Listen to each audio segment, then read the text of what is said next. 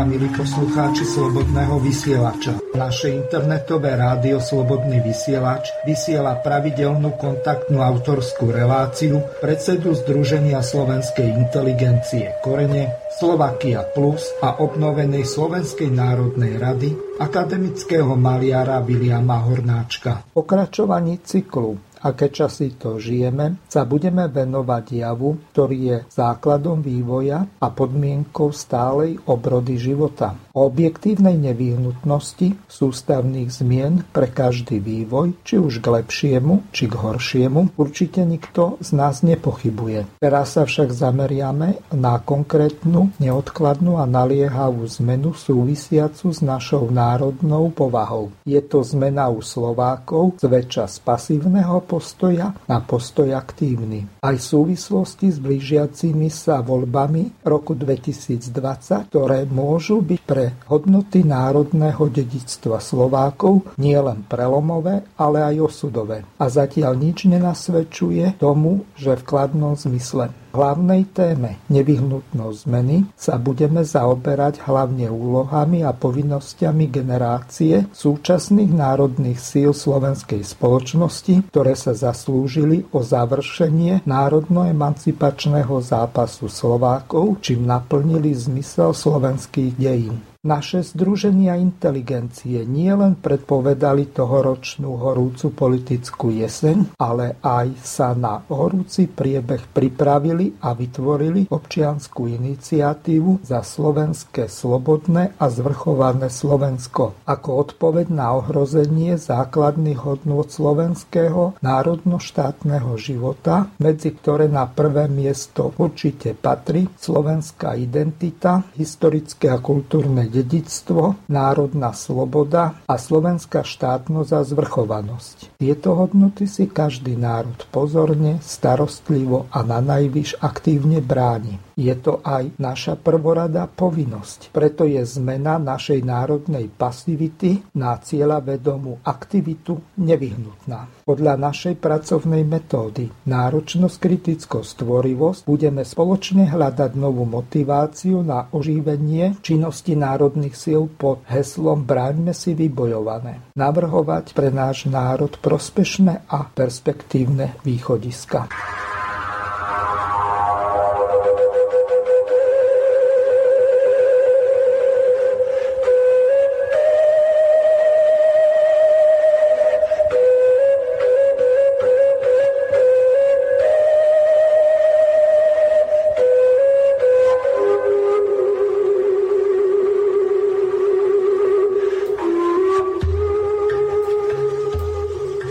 Prajem príjemné počúvanie poslucháčom Slobodného vysielača a srdečne vítam pána akademického maliara Viliama Hornáčka. Dobrý deň, prajem poslucháčom všetko dobré. Pán Hornáček, čo sme si na dnes pripravili, skúste našich poslucháčov informovať o tom, o čom budeme v dnešnej relácii hovoriť. No, dlho som uvažoval o tom, čo pre tú zmenu dám, či to je potrebnosť zmeny, či je to naliehavosť zmeny a hľadal som ešte stále taký, taký výraz, až myslím, že sa mi podarilo vystihnúť to, čo si myslím, že je správne, teda nevyhnutnosť. Nevyhnutnosť je skutočne e, zmyslom toho, čo sa odohráva, pretože nič sa neodohrá len tak, z ničoho nič, aby teda spadlo, ako sa vraví, z neba, ale je potrebné, aby boli na to výpravné podmienky. E, nevyhnutnosť zmeny je aj v tom, že zmena je základom vývoja a ten je základom života. To znamená, že tá nevyhnutnosť je skutočne opodstatnená. Existujú dva druhy, dva protichodné druhy a kvality zmien, ako ste aj vy hovorili tam v tom úvodnom slove, je to zmena k horšiemu a zmena k lepšiemu. Kým na to jedno, dá zmena k horšiemu, stačí zlé rozhodnutie, jedno zlé rozhodnutie, či revolúcia, prevrat alebo puč, teda taký nejaký náhly, alebo hodenie pohára o zem a už je to vybavené, tak na zmenu k lepšiemu pravidla treba mnohoročné cieľavedomé úsilie viacerých generácií. Čiže púšťame sa, alebo mali by sme sa podľa môjho názoru pustiť do samovýchovy celého národa a prehodiť výhybku z doterajšej malej aktivity až pasivity, niekedy až ľahostajnosti, na čo najvyššiu aktivitu, pretože svet okolo nás nestojí. Vieme veľmi dobre, že zmeny sa uskutočňujú veľmi rýchlo. Aj za jednu generáciu, kedy si sa nezmenilo, ja neviem, spoločensko-politický a hospodársky systém dvesto, tristo, päťsto rokov, otrokársky systém, alebo ja neviem, feudálny a tak ďalej. Dneska sa nové trendy menia niekedy aj, nechcem povedať behom roka, ale veľmi často sa stávajú módnym, by som povedal, takým, takým módnym zvratom, ani nie, že niečím, čo vyplýva zo situácie ako také, ale si zmyslia, povedzme, ani módne firmy, že majú prebytok, vymyslím si, fialových farieb, tak naraz nahodia trend, že kto nemá fialovú, je nemoderný a tak ďalej. Čiže povedzme si celkom jednoznačne áno, nevyhnutnosť zmeny je základom života. Ne, my sa vôbec nečudujme tým, že teda zmeny prichádzajú. Našou vecou je, a o tom by mala byť táto relácia, byť vždy pripravený na to, aby sme tie zmeny brali ako samozrejme a vedeli aj predvídať, že aká asi zmena by mohla prísť, alebo aké zmeny, aby byť pripravení na to, aby sme neboli, ako sa vraví ľudovo, vyorané myši, keď sa čokoľvek stane. O, Slováci, áno. Áno, Slováci so svojím prístupom životu a k hodnotám kultúry civilizujúcimi lidstvo a svet sa zapísali do dejín ako národ tvorcov, nie ničiteľov. No možno oprávnene povedať, že práve úcta k životu a tvorba hodnot tvorí podstatu nášho určenia, poslania aj národného osudu. Podľa môjho osobného názoru je to čestný osud a buďme na to hrdí. Nehanbíme sa za to, že nás sústavne niekto okráda, že nás niekto podváza, že sa niekto stále hrabe k nám a chce výsledky našej práce zničiť. My si povedali aj o tom, že tie včely, alebo teda ten osud včely je podobný, že keď prídu sršne a vyrabujú celý húl, tak tie včely to berú ako samozrejme. Samozrejme, že sa bránia, sú na to pripravené, ale srčne sú spravidla silnejšie, aspoň v tom prvom nálete, ukradnú, čo potrebujú, nasítia sa a zmiznú. No a včely teda nelamentujú nad tým, čo sa stalo, ale pokračujú ďalej v práci, ako keby sa nič nestalo, alebo takmer podobne, ako by sa nič nestalo a snažia sa, aby ten úl mohol plniť normálne svoju funkciu ďalej. Je to náš osud národný. Keď si zoberieme tie dejiny od najstarších čas, ako sem prišli Avári, alebo Huni, alebo Mongoli a ďalší a ďalší. Vždycky sme museli naprávať škody, ktoré nám spôsobili, takže sa nečudujme ani teraz, keď k nám vtrhla Európska únia so svojím programom, teda západoeurópske štáty. To som mnoho razy povedal, ale myslím, že pre zapamätanie si treba to povedať znova, že my sa nečudujme, že Európska únia nám nevyhovuje. Nemá prečo nám vyhovovať. Každý si vytvára svoj projekt pre seba a pre svoje záujmy. My sme sa do, do toho, ako sa vytváral projekt Európskej únie, nejakým spôsobom nezainteresovali. To znamená, že slúži tomu, kto ju vytvoril. My sme to rozhodne není, takže sa ani nečudujme. A pokiaľ si nevytvoríme vlastnú, vlastnú dlhodobo perspektívnu koncepciu nášho národného a štátneho života my pre seba, tak nebude nikdy dobre. Či k nám príde cudzoroda nejaká koncepcia zo západu, z východu, zo severu či z juhu, tak sa nečudujme. Čaká nás to, najmä teda ďalšie nasledujúce generácie, aby sme si vytvorili konečne už vlastnú koncepciu národno-štátneho života a žili tak, ako to nám vyhovuje našej prírodzenosti. To, že iní si vybrali odlišný spôsob života, ktorý hovorí a vlastne vychádza z toho, že konať zlo je nepomerne ľahšie ako konať dobré, ako som povedal, rozbiť pohár je rozhodne ľahšie ako ho vytvoriť ten pohár, nepomerne ľahšie, no tak sa nečudujme, že takí ľudia sú, buďme na to pripravení a nenechajme sa zaskočiť. Našim životným záujmom je vedieť aj o takomto deštruktívnom spôsobe života, veď nás obklopujú, vieme veľmi dobre, ako sa ku nám správali Maďari a čo sem vlastne tí Maďari prišli. Ak sa dneska hrajú na kultúrotvorný prvok Karpatskej kotliny, jedno aj druhé je nezmysel, pretože jednak nie sú jediným kultúrotvorným a keď sem prišli, už tu kultúra dávno bola. A jednak hovoria o Karpatskej kotline, ktorá nie je ich doménou, pretože Karpat, to, čo oni žijú, to je podunajská nížina, alebo dunajská nížina, maximálne dunajská kotlina, ale rozhodne nie Karpatská. No, to len ako na, na okraj.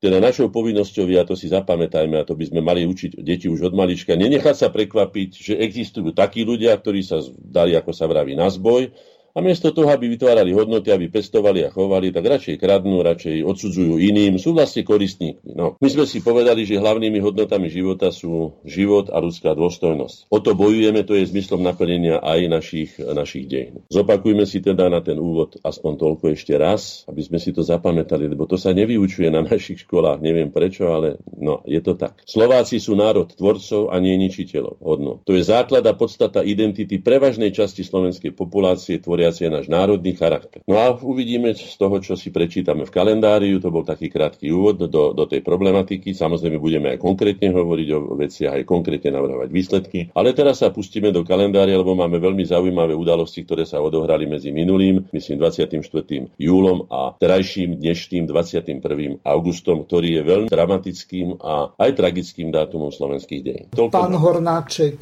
skôr ako vám dám slovo, tak ja potrebujem našich poslucháčov poslucháčov informovať, že dnes je sedemnásteho augusta, to znamená, že táto relácia sa nahráva v sobotu na záznam. Dôležité informácie sú tie, že táto relácia nebude kontaktná. Z toho dôvodu vám dávam na vedomie, vážení poslucháči, že keďže bude sa táto relácia prehrávať, tak je zbytočné telefonovať do štúdia z toho dôvodu, že pán Hornáček bude v tom čase úplne niekde inde a nebude vám môcť odpovedať na vaše otázky. To isté sa týka e-mailov. Pokiaľ nejaké prídu, tak ja ich pánovi Hornáčkovi prepošlem. Pán Hornáček, odovzdávam vám slovo, začíname kalendárium. No, začíname hneď dvadsiateho prvého júla Československé légie. Zaujímavá téma. Československé légie. Nebyť československých légií, treba povedať celkom jednoznačne, nebolo by ani československého štátu. Už na začiatku vojny vznikla v Rusku česká družina založená prevažne z ruských občanov českého pôvodu a doplnená Slovákmi. Postupne sa rozšírila na Stradecký pluk, v apríli devätnásťstošestnásť na brigádu tisícdeväťstošestnásť. Prehlbujúci sa chaos v Rusku a zlé pomery v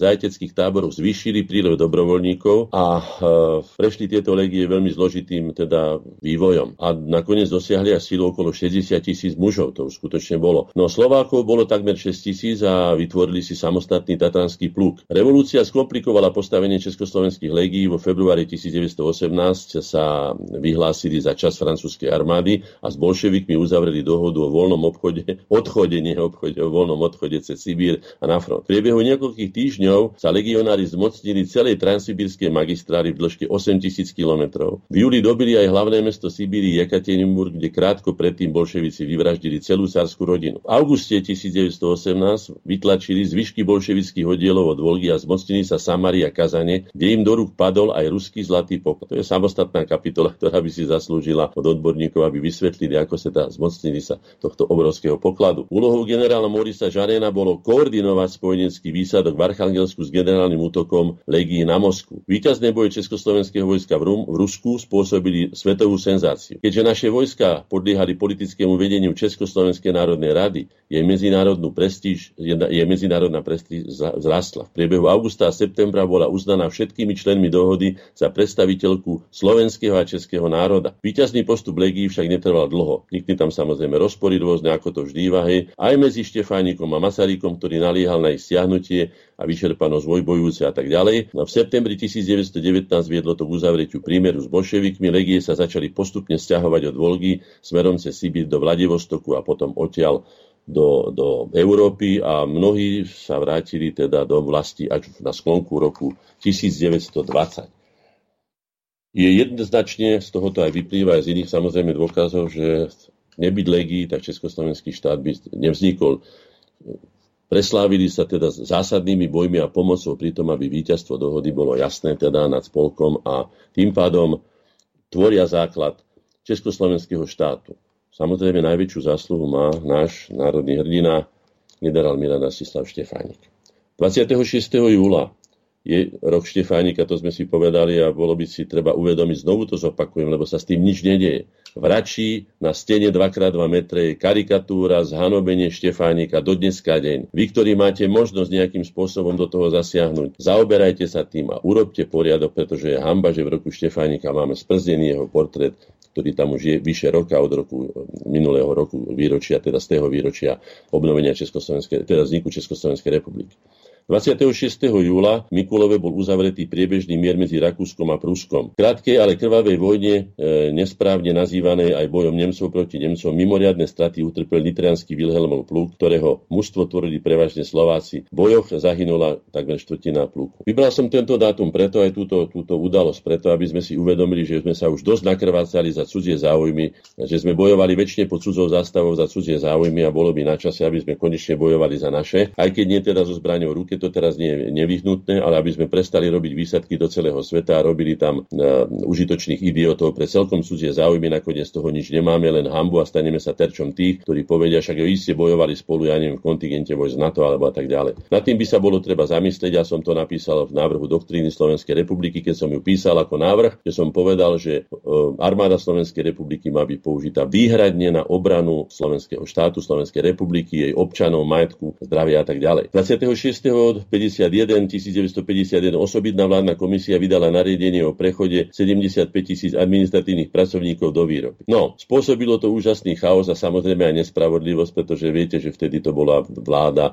robotníkov a roľníkov a inteligencia sa považovala len za tých taký ako keby nežiadúci prívesok spoločenský, čo bola obrovská chyba minulého totalitného komunistického režimu. Mnoho ľudí sa dostalo vysokoškolských vzdelaných právnikov, inžinierov a tak ďalej do výroby, čo síce výrobu mohlo posilniť, lebo to bolo o to kvalitnejšie, ale rozhodne títo ľudia, ľudia chýbali a potom sa zase na uvoľnené miesta z časti e, teda vyškolovali, rýchlo, rýchlo preškolovali v rýchlo kurzoch na administratívnych úradnícku činnosť a robotníci a roľníci. Takže takýto chaos dokázali ideologické zmetky, ktoré vznikli v tých časoch. dvadsiateho siedmeho júla e, e, tisícpäťstosedemdesiatšesť Turci prepadli obec Žibritov, úplne vypálili časť obyvateľstva, zabili a zbytok odvliekli do otroctva.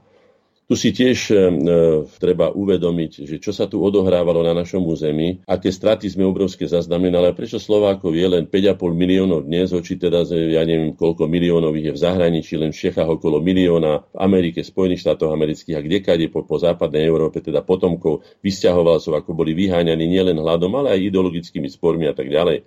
Že sme prišli o obrovské množstvo obyvateľstva, ktoré nám dnes, dalo by sa povedať, chýba. sedemnásťstošesťdesiatdva dvadsiateho siedmeho vyšlo nariadenie Márie Terezie sprísňujúce tresty pre ľudí, ktorí chceli bez povolenia emigrovať. Toto spolu súvisí, pretože vidíte, že na jednej strane sme boli tu na vyvražďovaní akýsimi výsadkami, ktoré mohli aj im zabrániť aj Habsburgovci, keby sa boli Slovensku venovali viacej, teda Uhorsku v tom prípade vtedy, ako sa venovali. Mnohé listy prosili o pomoc. Oni sa venovali, chránení, boli pre nich Turci ešte ďaleko, takže nechali Slovensku sebe na pospas, alebo teda len tej obranej moci, ktorú tu malo, čo bolo málo.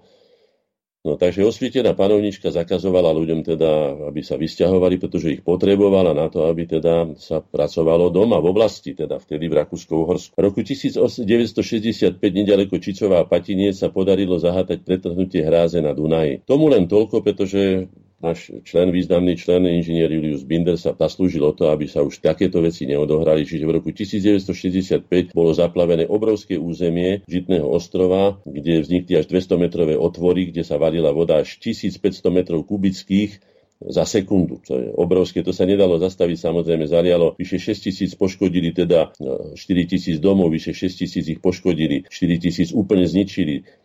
Bez strechy nad hlavou zostalo dvadsaťpäť tisíc ľudí. Celkové škody prekročili tri miliardy korún. A to všetko sa zaplatilo vtedy zo štátnych peňazí.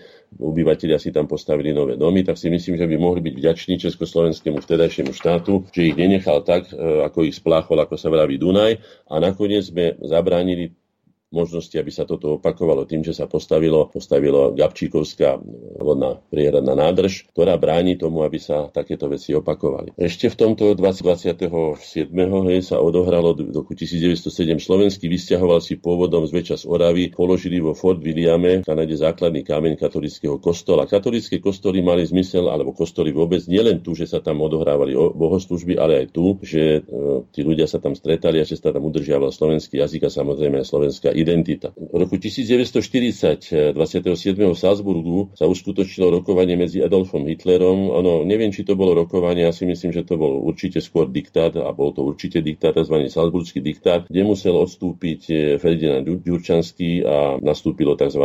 som povedal, také, také radikálne krídlo Belu, teda Vojtecha Tuku. A už ty so stačil, statil teda veľkú ingerenciu nad, nad vládou Slovenskej republiky. A už nemožno všetko prisudzovať len jemu, pretože Hitler si jednoducho nadiktoval, koho chce, ak to má zastupovať Slovenskej republiky, teda Prvej Slovenskej republiky, jeho záujmy. No a takto dopadlo aj v mnohých veciach. Boli tu určení tzv. Poradcovia a tzv. Berátori, ktorých úlohou bolo vplývať na hospodársky a politický vývoj Slovenskej republiky v súlade s nemeckými predstavami. No. Ale keďže toto diktovali aj iným štátom, napríklad Francúzsku, teda nepomerne silnejším, tak sa nečudujme, že sme boli teda podriadení obrovskej vtedajšej ríši, ktorá siahala, ja neviem, na vrchole svojej moci od Moskvy až, ja neviem, po, po Paríž, alebo ešte aj ďalej. prvého a druhého tu nám máme vypuknutie prvej svetovej vojny. Na rakúsko-uhorské vypovedanie vojny reagoval ruský cár Mikuláš druhý nariadením a mobilizáciou. Vieme veľmi dobre, že František Jozef, už starušky, vtedy mocnár, nechcel podpísať, ale teda rôznymi, a ako sme už hovorili, že každý jeden výkonný politik je odkázaný na to, čo mu jeho poradcovia povedia, ako mu opíšu situáciu, pretože si to nemôže sám verifikovať. A opísali mu, takže je nevýhodné, aby teda napadli Srbsko. Na to bola odpoveď, ako hovorím, teda Rusov. No vznikla, takto vlastne bol začiatok, začiatok prvej svetovej vojny. Zničenie francúzskych armád začiatkom septembra, hej, tam, tam tá operácia nemeckého generálneho štábu zlyhala, prvá, prvá moderná vojna v dejinách ľudstva pokračovala narastajúcou intenzitou i počtom ľudských obetí až do novembra devätnásť osemnásť. To znamená, že pre Slovensko to malo katastrofálne následky, nielen tým, že teda bol hlad, chlapi boli na vojne, ženy s deťmi boli doma, ale teda aj s tými, že tam boli obrovské straty na životoch a takisto obrovské množstvo zraní ranených ľudí, ktorí ako mrzáci prišli a nemohli potom už vykonávať, vykonávať svoju prácu tak, ako by mali a mohli, pretože Slovensko bolo predovšetkým poľnohospodárske. dvadsiateho deviateho júla pred Krajským súdom v Bratislave sa začali hlavné pojednávanie v procese s Vojtechom Tuchom, už sme to spomínali, Alexandrom Machom, vlastne tými, ktorých tam dosadil Hitler v Salzburgu v roku devätnásť štyridsať.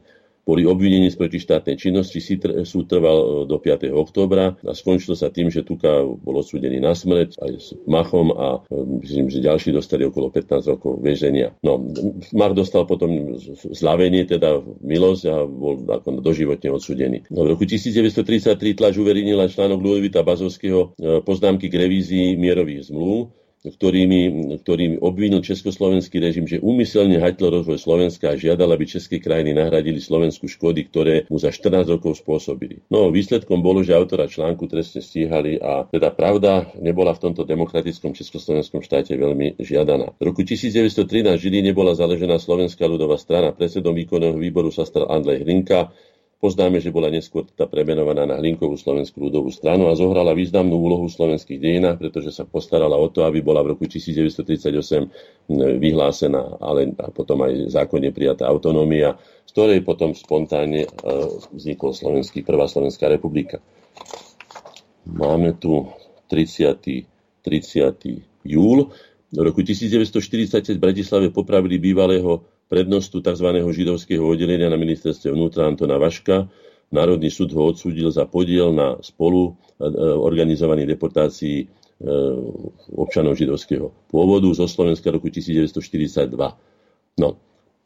Potom tu máme osemnásť štyridsaťdeväť tridsiateho prvého júla, tým končíme júl. V bitke medzi uhorskými vojskami a Rusmi pri Segedíne, Segešvári, teda nie Segedíne, hej, Segešvári, údajne padol maďarský básnik slovenského pôvodu Šándor Petőfi.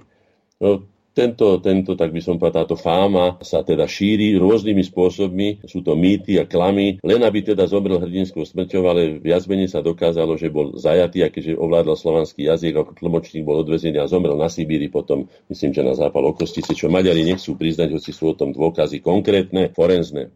prvého augusta osemnásť štyridsaťpäť v Bratislave vyšlo prvé číslo Slovenských národných novín. To je veľmi dôležitý dátum a teda hlavným vydavateľom a hlavným redaktorom ktorom bol Ľudovít Štúr. Vďaka ním prenikla spisovná slovenčina na verejnosť, prehlbila sa informovanosť, zahrali významnú úlohu aj na poli ľudovýchovy, boji proti alkoholizmu alebo podpore spolkov nedeľných škôl, šporiteľní, moderných fóriem podnikania a tak ďalej. Ja si spomeniem k tomuto osobnú teda spomienku, že že som videl obrázok Karla Purkyneho, významného českého maliara devätnásteho storočia. Bolo tam, myslím, že čítajúci kováč a ten čítajúci kováč, český kováč, českého majstra, teda maliara, mal v rukách slovenské národné noviny. No, takže takto som to videl. Potom tretieho augusta sa odohrala významná bitka, ktorú poznáme pod názvom bitka pri Trenčíne. Bola to bitka pri Trenčianskej turne alebo medzi Trenčianskom turnou a Trenčínom. František druhý Rákoci chcel osobnou prítomnosťou. Bolo to inak vyhratá partia, sa zdalo, že teda vyhrajú Rákociovci nad Cisáckými a Rákoci chcel teda sa ako vyznamenať a osobnou prítomnosťou pozbudiť svojich vojakov. Bol však v boji zranený, padol z koňa, padol do bezvedomia, upadol, hej. Rozšvydla sa zväže mŕtvy, jeho vojska zachvátila panika a dali sa na bezhlavý útek a tým sa vlastne zvrátil priebeh tejto bitky. No a porážka pri Trenčíne urýchlila vnútorný rozklad v celom povstaleckom vojsku. Rákociu sa už nepodarilo obnoviť dovtedy tú vojenskú silu, ktorá tam vtedy bola. Možno sa z toho poučiť na tom, že chaos ako sme mali jednu našu reláciu, chaos ako stratégia skutočne nikomu nepomôže a môže sa stať, ak spôsobí menšina väčšine, vo väčšine to, čo sa odohráva aj dneska, že rôzne menšiny nám tu spôsobujú chaos, či už gender, alebo dúhovy, alebo iný, alebo pozitívnou diskrimináciou, alebo inými chaotickými opatreniami. Môže sa nakoniec zmocniť vlády, čo sa nám môže stať teraz aj e, vo voľbách, o ktorých budeme hovoriť. Hej. V roku tisícosemstošesťdesiatdeväť sa v Prešove narodil Ladislav Bercsényi, jeden z aktérov krvavého snemu v Onode. No, on sa zúčastnil aj tejto bitky ináč pri Trenčíne, ale tento onodský snem je známy tým, že tento Ladislav Bercsényi vlastnou rukou dorazil do sekaného Melichára Rakovského, ktorý bol teda zástupcom turčianskej stolice, ktorá sa sťažovala na obrovské dane, ktoré Rákocievci teda dali, aby mohli viesť vojnové, vojnové dobrodružstva, nazvime to takto ich povstanie. A dosekali tam teda zástupcov, zástupcov doslova fyzických tam masakrovali. V roku tisícosemstošesťdesiattri, to je veľmi významný dátum, štvrtého augusta, sa v Martine konalo prvé valné zhromaždenie Matice slovenskej. Zakladajúce zhromaždenie Matice slovenskej sa uskutočnilo v turčianskom Svetom Martine, tak sa teda nazýval vtedy, z nich celonárodnej kultúrnej inštitúcie za účasti asi päťtisíc národovcov. Hovorí sa, že to bolo viac teda cudzích ľudí, alebo teda viac cespolných ako domácich obyvateľov turčianskeho Svätého Martina. Prevádzali slávnostné evanjelické katolícke bohoslužby, na ktorých sa pripomenula tisícročnica príchodu Cyrila a Metoda. Samostatné rokovania sa konali na námestí pred Stoličným domom. Je to skutočne veľmi významný dátum a myslím si, že Matica by sa mala k týmto tradíciám vrátiť a mala by sa aj dnes postaviť na čelo slovenského národa, ako som to napísal v jednom z nich našich ohlášok toho nášho, tej našej iniciatívy za slovenské, slobodné a zvrchované Slovensko, o ktorej budeme dneska hovoriť. piateho augusta tisícdeväťstoštrnásť Rakúsko-Uhorsko vypovedalo vojnu Rusku. V priebehu troch týždňov sa nielen Európa, ale aj Japonsko zapojili do vojny, ktorá sa do dejín zapísala krvavými písmenami ako Prvá svetová vojna. V roku tisícdeväťstodevätnásť, toho istého dňa piateho augusta, v Martine sa konalo zhromaždenie oživotorujúce Matice slovenskej, aj zhromaždenie Živeny a Muzeálnej spoločnosti slovenskej. Tomu rád pripomeniem tej muzeálnej spoločnosti, že tá potom po zrušení Matice slovenskej roku tisícosemstosedemdesiatpäť sa podarilo Kmeťovi zachrániť čas zbierkov Matice, zbierok Matice slovenskej práve tým, že založil Slovenskú muzeálnu spoločnosť a práve Právo mu patrí socha, ktorú nemá, žiaľ nemá ho pred Slovenským národným múzeom, tomuto vzácnemu človeku, ale je tam socha Tomáša Garika Masaryka, ktorý tam nemá s tým žiaden súvis. No šiesteho augusta tisícosemstošesť rakúsky cisár František druhý sa zriekol titulu rímsko-nemeckého cisára. Týmto aktom definitívne ukončil tisícšesť rokov trvajúce cisárstvo. V roku tisícdeväťstodvadsaťjeden šiesteho augusta v bratislavskom Dunajskom prístave sa konal orientálny trh. Poviem len toľko, že to mali tradíciu tieto trhy, potom na Dunajskom náde sa to volá Dunajský veľtrh, tam, kde bol kedysi park kultúry a oddychu a kde sa konali aj najväčšie vlastne európsky festival populárnej hudby Bratislavská líra. To všetko je zbúrané, to znamená, že my si búrame hlava nehlava naše, naše, naše stopy histórie v hlavnom meste a tá Bratislava sa skutočne, ako sme my chceli, nestáva metropolou slovenskou, ale akýmsi kozmopolitným trhom, kde si každý postaví to, čo chce. My sme k tomu dali tzv. Bratislavské memorandum, zaniesli sme ho osobne poslancom, ale nechytila sa toho žiadna politická sila, ktorá by presadzovala to, aby sme konečne, keď už tá Bratislava je hlavným mestom Slovenska, sa stala aj slovenskou metropolou pre všetkých Slovákov žijúcich na celom svete. siedmeho augusta tisícšesťstopäť Skalicou po niekoľko hodinovom obliehaní dobilo české, moravské a sliezské vojsko pod vedením Adama zo Štenberka. Bránili ho bočka, mesto utrpelo obrovské škody na životoch aj na majetku. No tak takýmto spôsobom k nám chodila v úvodzovkách kultúra a civilizácia na, na, na hrotoch a, a mečov a šabiel, vypalovaním, vykrádaním, takže sa nečudujme, že to Slovensko mnoho razy skutočne dopadlo veľmi zle. No, v Martine otvorili, to som už hovoril, áno, v roku tisícdeväťstodeväťdesiattri sa ako súčasť oslav stotridsiateho výročia Matice slovenskej boli v Národnom cintoríne v Martine pochované pozostatky Jozefa Cigera Hronského a jeho manželky, ktoré boli dovedené z Argentíny. K tomuto dátumu poviem len jedno, že už by sme mali prestať s tými ideologickými nenávistiami a či už je niekto ľavičiar, pravičiar alebo má taký či onaký názor, nemal byť trestaný tým, že bude vyhnaný z vlasti alebo dokonca obesený alebo zabitý nejakým spôsobom, proskribovaný. S tým by sme mali prestať. Mali by sme sa konečne naučiť sa dohodnúť a spolupracovať na tom, aby sa Slovensko stalo rajom pre nás na zemi a nemuseli sme hľadať zmysel svojho života po zahraničí, ako to bolo vtedy, keď sme Slovensku nevládli. Vavro Šrobár. No, tu Vavra Šrobára som si vybral nie ako svojho obľúbeného politika, ale ako dôkaz, keď sa toľko razí, že Tiso bol kontroverzný. Tiso nebol kontroverzný. Tiso bol naprosto jednoznačný politik. kresťansko-sociálnym programom. Ale ak bol niekto kontroverzným politikom, to bol Vavro Šrobár, ktorý začal ako slovenský národovec s podporou Andreja Hlinku. Obidvaja boli zatvorení za svoju činnosť na prospech slovenského národa, ale potom ako prívrženec Tomáša Garika Masaryka a hlavná osobnosť hasistického hnutia sa dostal do konfliktu s konzervatívnym krídlom národného hnutia, Vajanským a tak ďalej. V Prahe pôsobil, čo ho vynieslo na, na mimoriadne vysoké politické funkcie. Stal sa ministrom s plnou mocou pre správu Slovenska. V januári devätnásťstodevätnásť rozpustil Slovenskú národnú radu. V nasledujúcom období patril najdôslednejším zástancom praského centralizmu a šíriteľom čechoslovakizmu. Jeho snaha na sklonku augusta sa presadiť aj v, v, v čele Slovenského národného povstania teda mu nevyšla, zdá stroskotala, ale ministerské kreslo prijal ešte aj od Klementa Gottwalda aj po februárovom prevrate v roku devätnásťstoštyridsaťosem. To znamená, že robil veľmi, veľmi zaujímavé v úvozovkách politické lopingy a rozhodne ho nemožno považovať za politika, ktorý by bol prospel Slovensku. Na to tu boli iní, takí ako Hlinka, ktorí sa svojou jednoznačnou činnosťou zapísali do slovenských dejín, a Vavro Šrobár, aj keď urobil aj dobré kroky pre Slovensko, ale rozhodne je to presne ten kontroverzný politik, lebo to slovo kontroverzný sa veľmi rado dneska používa, najmä zneužíva. A keďže dneska je tu v Bratislave teplo, takže deviateho augusta roku devätnásťstodeväťdesiatdva, to sme už zažili, mi bolo tridsaťsedem celé štyri stupňa, dneska je o desať stupňov menej, ale tak je tu teda poriadne horko, máme teplé leto, ale obávam sa, že bude ešte oveľa horúcejšia politická jeseň, o čom budeme dnes ešte hovoriť. desiateho augusta tisícosemstoštyridsaťsedem v Šachticiach na piatej schôdzke, inak sa to nazývalo Sednica, nie schôdzka, Sednica, na ktorej sa zúčastnili aj katolíci, tých bolo väčšina, aj evanjelici, jednomyselne prijali stredoslovenčinu ako spisovný jazyk pre Slovákov. Čiže zapamätajme si dátum šestnásteho siedmeho tisícosemstoštyridsaťsedem. V Čachticiach sa dohodli evanjelici s katolíkmi a prijali stredoslovenčinu, ktorá je základom aj dnešnej spisovnej slovenčiny. V roku tisícosemstodeväťdesiatpäť, desiateho augusta, v Budapešti sa uskutočnil Kongres nemaďarských národov. V Uhorsku za účasti asi osemsto delegátov. Slovákov viedol Pavol Mudroň. Prijali sa e, teda program, ktorý odmietal maďarskú šovinistickú politiku, požiadoval federalizáciu Uhorska, zavedenie všeobecného volebného práva a ďalšie demokratické slobody. Vieme, že tieto potom pri miléniu tisícosemstodeväťdesiatšesť napísali aj takú správu, alebo teda vyhlásenie nemaďarské národy Uhorska, protestovali proti tomu, že Maďari pri milénium všetko si privlastnili a povedali, že to všetko vytvoril maďarský národ, čo ani zďaleka nebola pravda, čo bola teda očividná lož. V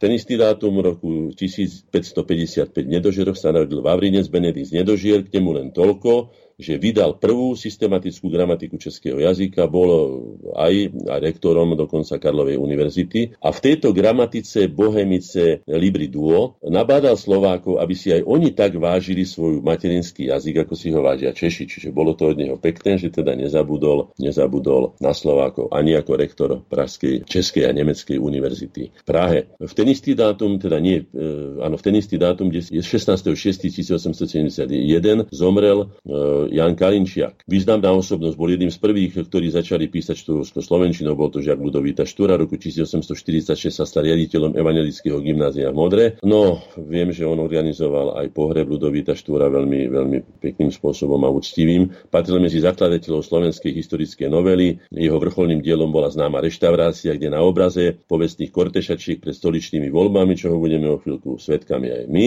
plasticky vykreslil postavy skorumpovaných zemanov, ktorí sa podvodmi zmocňovali výhodného postavenia vo verejnom živote. Tak uvidíme, či zvíťazí ego, alebo zvíťazí ten národný záujem, o ktorom sme hovorili a o ktorom by sme mali hovoriť predovšetkým, pretože sa nás týka bez zbytku každého jedného, ktorý sme príslušníkom slovenského národa, či už máme taký, či onaký názor. jedenásteho augusta tisícosemstoštyridsaťdeväť Ľudovít Kossuth podal demisiu vo funkcii gubernátora Uhorska a za svojho nástupu učil Artúra Görgeja. O niekoľko dní opustil Uhorsko a odišiel na územie Osmanskej ríše. No, takže čo mu bolo asi bližšie. O Slovákoch povedal, že v rámci Svätej koruny uhorskej nikdy, ale nikdy neuznám inú národnosť ako národnosť maďarskú, to znamená, že voči nám sa choval šovinisticky, ale v Osmanskej ríši našiel asi dobrých priateľov, keď sa tam teda uchýlil. Zaujímavý dátum dvanásť. augusta roku tisícosemstoštyridsaťsedem na fare Juraja Holčeka vo Veselom pri Piešťanoch vznikol prvý ústredný výbor zakladateľov spolkom Miernosti. Tento dátum je pre mňa osobne blízky nielen tým, že sa tam narodil prvý predseda vo veselom pri Piešťanoch Štefan Mojzes, ale aj môj otec Michal Hornáček sa tam narodil, takže teda som rád, že pochádzam po otcovi, matka je Oravka, hej, po otcovi z takej významnej dediny, kde bol prvý ústredný spolok striednosti a kde sa narodil taký významný činovník slovenský, ako bol Štefan Mojzes. V Martine oficiálne odovzdali verejnosti v tento istý deň Národný dom, ale v roku tisíc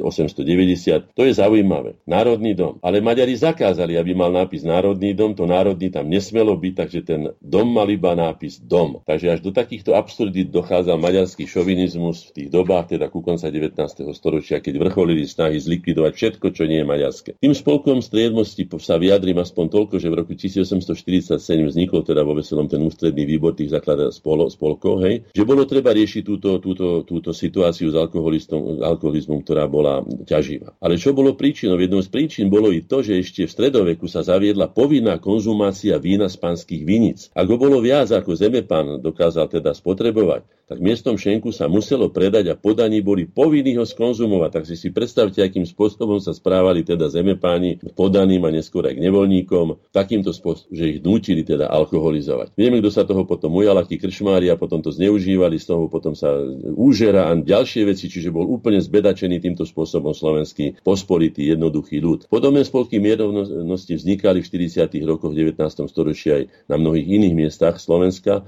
najmä z iniciatívy miestnych farárov.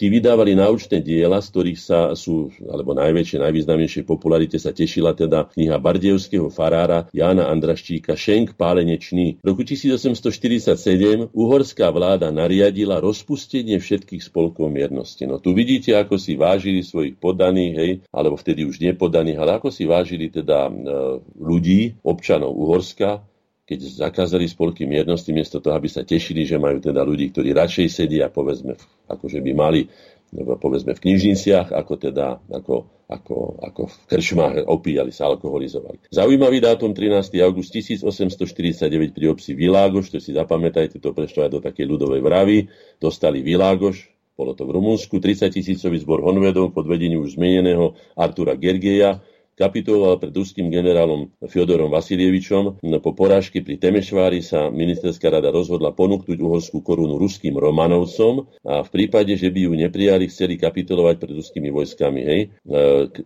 Generál Görgey, ktorý bol poverený plnou mocou, teda zložil zbrane.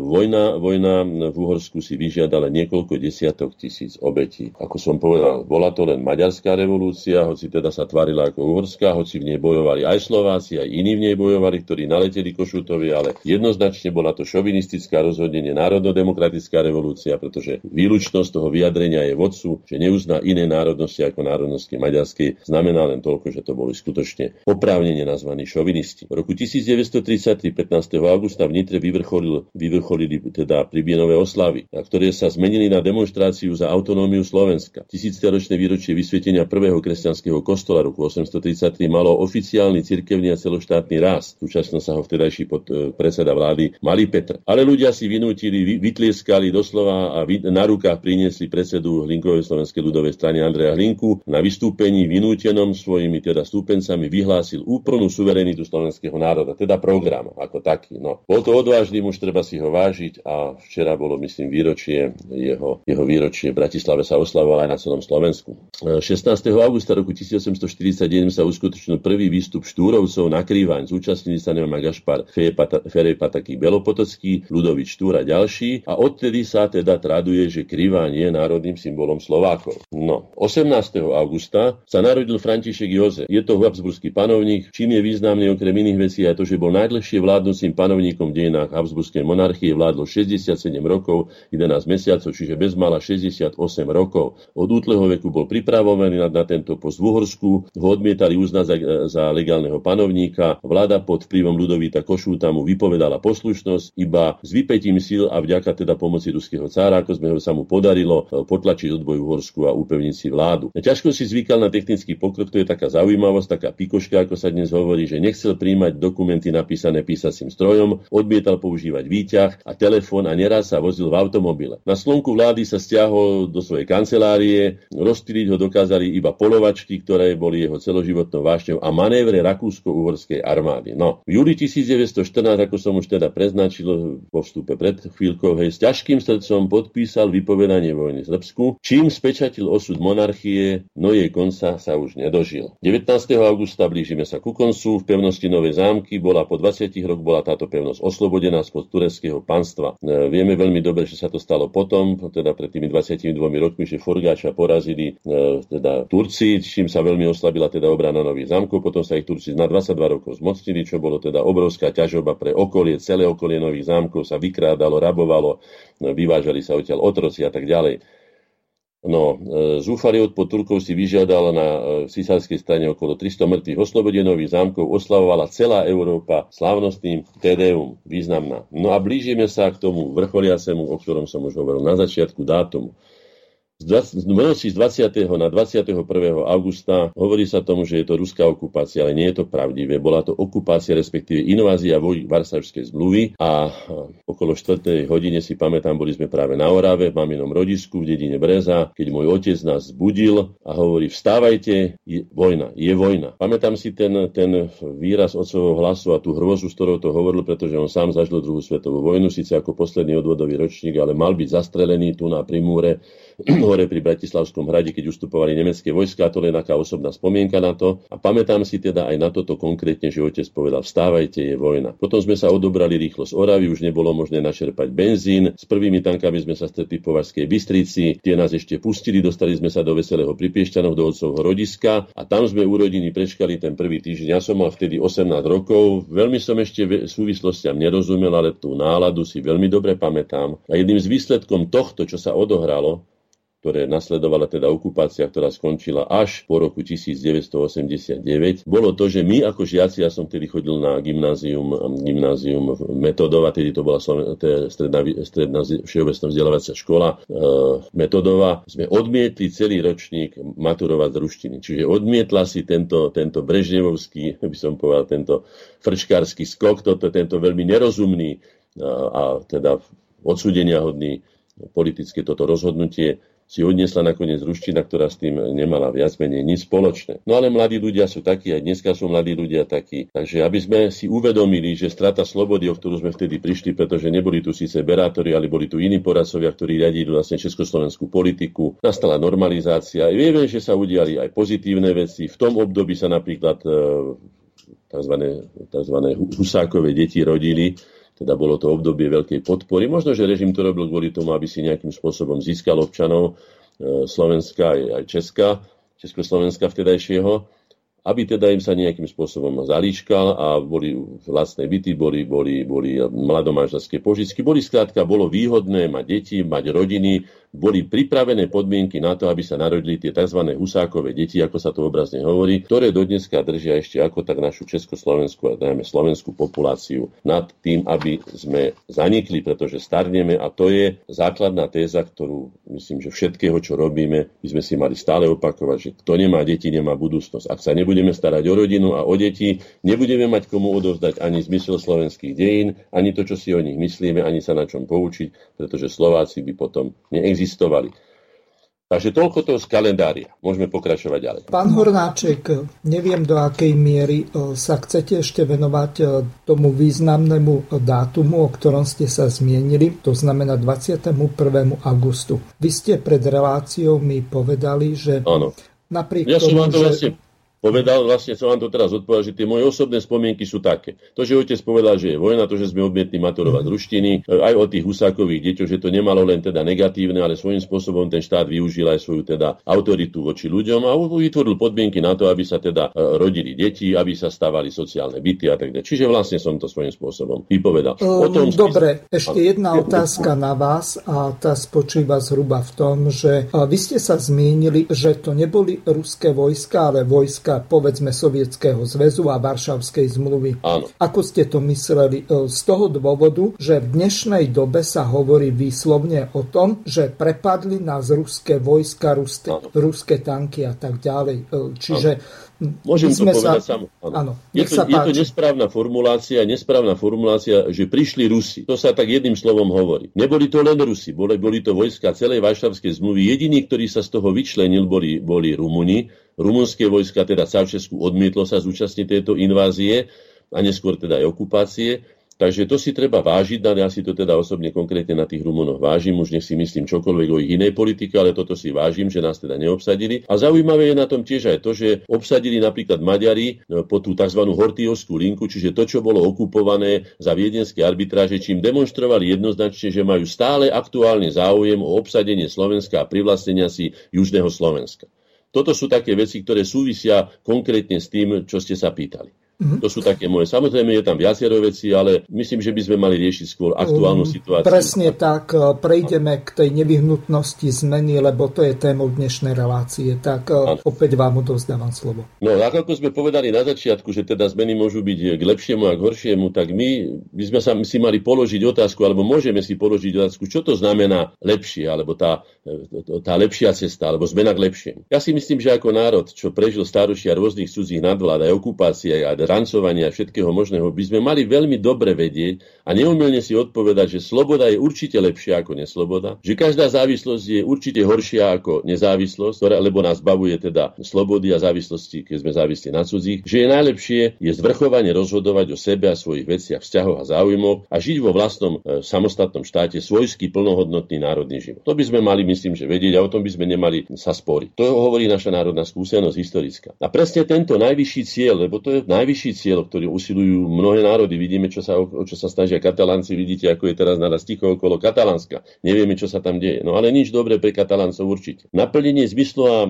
podstaty slovenských dejín, ktorá vždy bola v slobodnom národnom živote, o to sa snažil už Rastic. Hej, už sa to o to snažila, ja neviem, Samováriša, naši predkovia. Hej. Čiže slobodný národný život a zvrchované rozhodovanie o svojich veciach a vzťahoch a o svojom osude, pozícii uznaného subjektu medzinárodného práva alebo medzinárodných vzťahov. To je podstata a zmysel. My sme si toto položili, alebo teda pre, predsavzali v našom programe už v roku devätnásťstodeväťdesiat, keď sme začali našu skutočne už slovenskú jar, žiadnu praskú jar, žiadnu československú, slovenskú jar v roku devätnásťstodeväťdesiat. Vo svojom programovom vyhlásení sme si predsavzali, že teda tieto hodnoty sú našimi hodnotami a e, toto sme definovali a určili za prvoradu a neodkladnú úlohu pre seba aj pre slovenský národ. Od tohto sa odpichnem aj pre ďalšiu časť relácie, pretože toto isté by sme si mali vedieť obhájiť aj teraz. Presvedčili sme sa v dejinách o tom, že vybojovať je ťažké, ale ešte oveľa ťažšie je si udržať. To znamená, že toto sme si vybojovali v roku teda prvého prvého devätnásťstodeväťdesiattri a každodenne sa presviečame o tom, že je neuveriteľne ťažké si to aj udržať. Život ako neprestaný sled zmien a konfliktov rôznych aj rôznorodých záujmov je však taký a musíme to brať, že je to tak, skrátka, je to tak. Tak sa k tomu teda postavme. Akú zmenu v súčasnosti slovenská spoločnosť a jej štát potrebuje? Ak hovoríme o zmene, o nevyhnutnosti zmeny, jedno je určite a jedno je isté. Potrebuje tú najťažšiu zmenu, a to je zmena k lepšiemu. Možno nám v tomto zápase pomôže podobenstvo, ktoré som vybral, a to je podobenstvo o tých včelách, ktorú som už dneska spomínal. Áno, je to pravda. Včela sa nikdy nevzdáva, je neuveriteľne pracovitá, je obetavá, aj proti silnejšiemu sa postaví, samozrejme zjednotí sa. Je zaujímavý ten príklad, že včely nevedia inak poraziť, povedzme, toho veľkého sršňa, ktorý je niekedy veľký ako chlapský palec, ale obklopia ho a začnú víriť svojimi,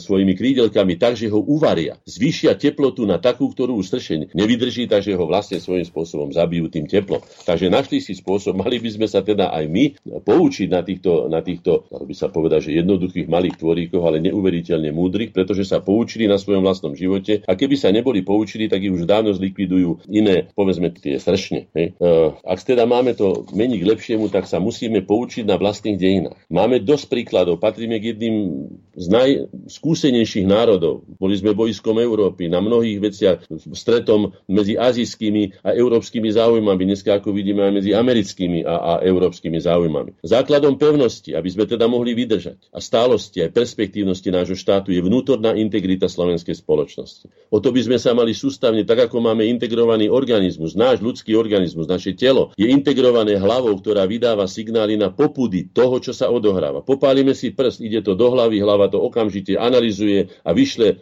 urob to alebo to. No v tomto prípade odtiahni ruku, hej, alebo si ho zaviaž, ošetri si ho, alebo niečo také. A to, aby sme teda mohli túto integritu dosiahnuť, aby bola čo najpevnejšia, aby sme sa cítili rovnako, ja neviem, v Malackách, ako v Bardejove, alebo ja neviem, na Zemplíne, ako na Orave, alebo inde, musíme túto vnútornú integritu posu- posilňovať. Musíme o sebe vedieť, vzájomne si pomáhať. A to môžu z toho centra hlavy, v tomto prípade vlády Slovenskej republiky, parlamentu, teda Národnej rady Slovenskej republiky, smerom od prezidentskej kancelárie, to môžu zabezpečiť iba ľudia, ktorí sa stotožnili s pravdivým odkazom slovenských dejín a štátnou ideou vyjadrenou v Ústave Slovenskej republiky. Tam je jasne napísané, že Slovenská republika je zvrchovaný, demokratický a právny štát. Aj keď je to mnohom nabúrané a mnohom to aj neplatí, ale je to tam napísané, tá ústava nebola nikdy zrušená, mali by sme teda na tom trvať. To, že je zlé a že sa môžu dostať moci, a zatiaľ to vyzerá tak, že teda nikto sa im zatiaľ nepostavil, preto sme zdvihli my prvý tú bojovú zástavu a povedali by sme stop, koniec, ja to prečítam na záver, hej. Jasne to dokazujú aj výsledky volieb do vé ú cé, obecných zastupiteľstiev, voľby do parlamentu Európskej aj prezidentské voľby.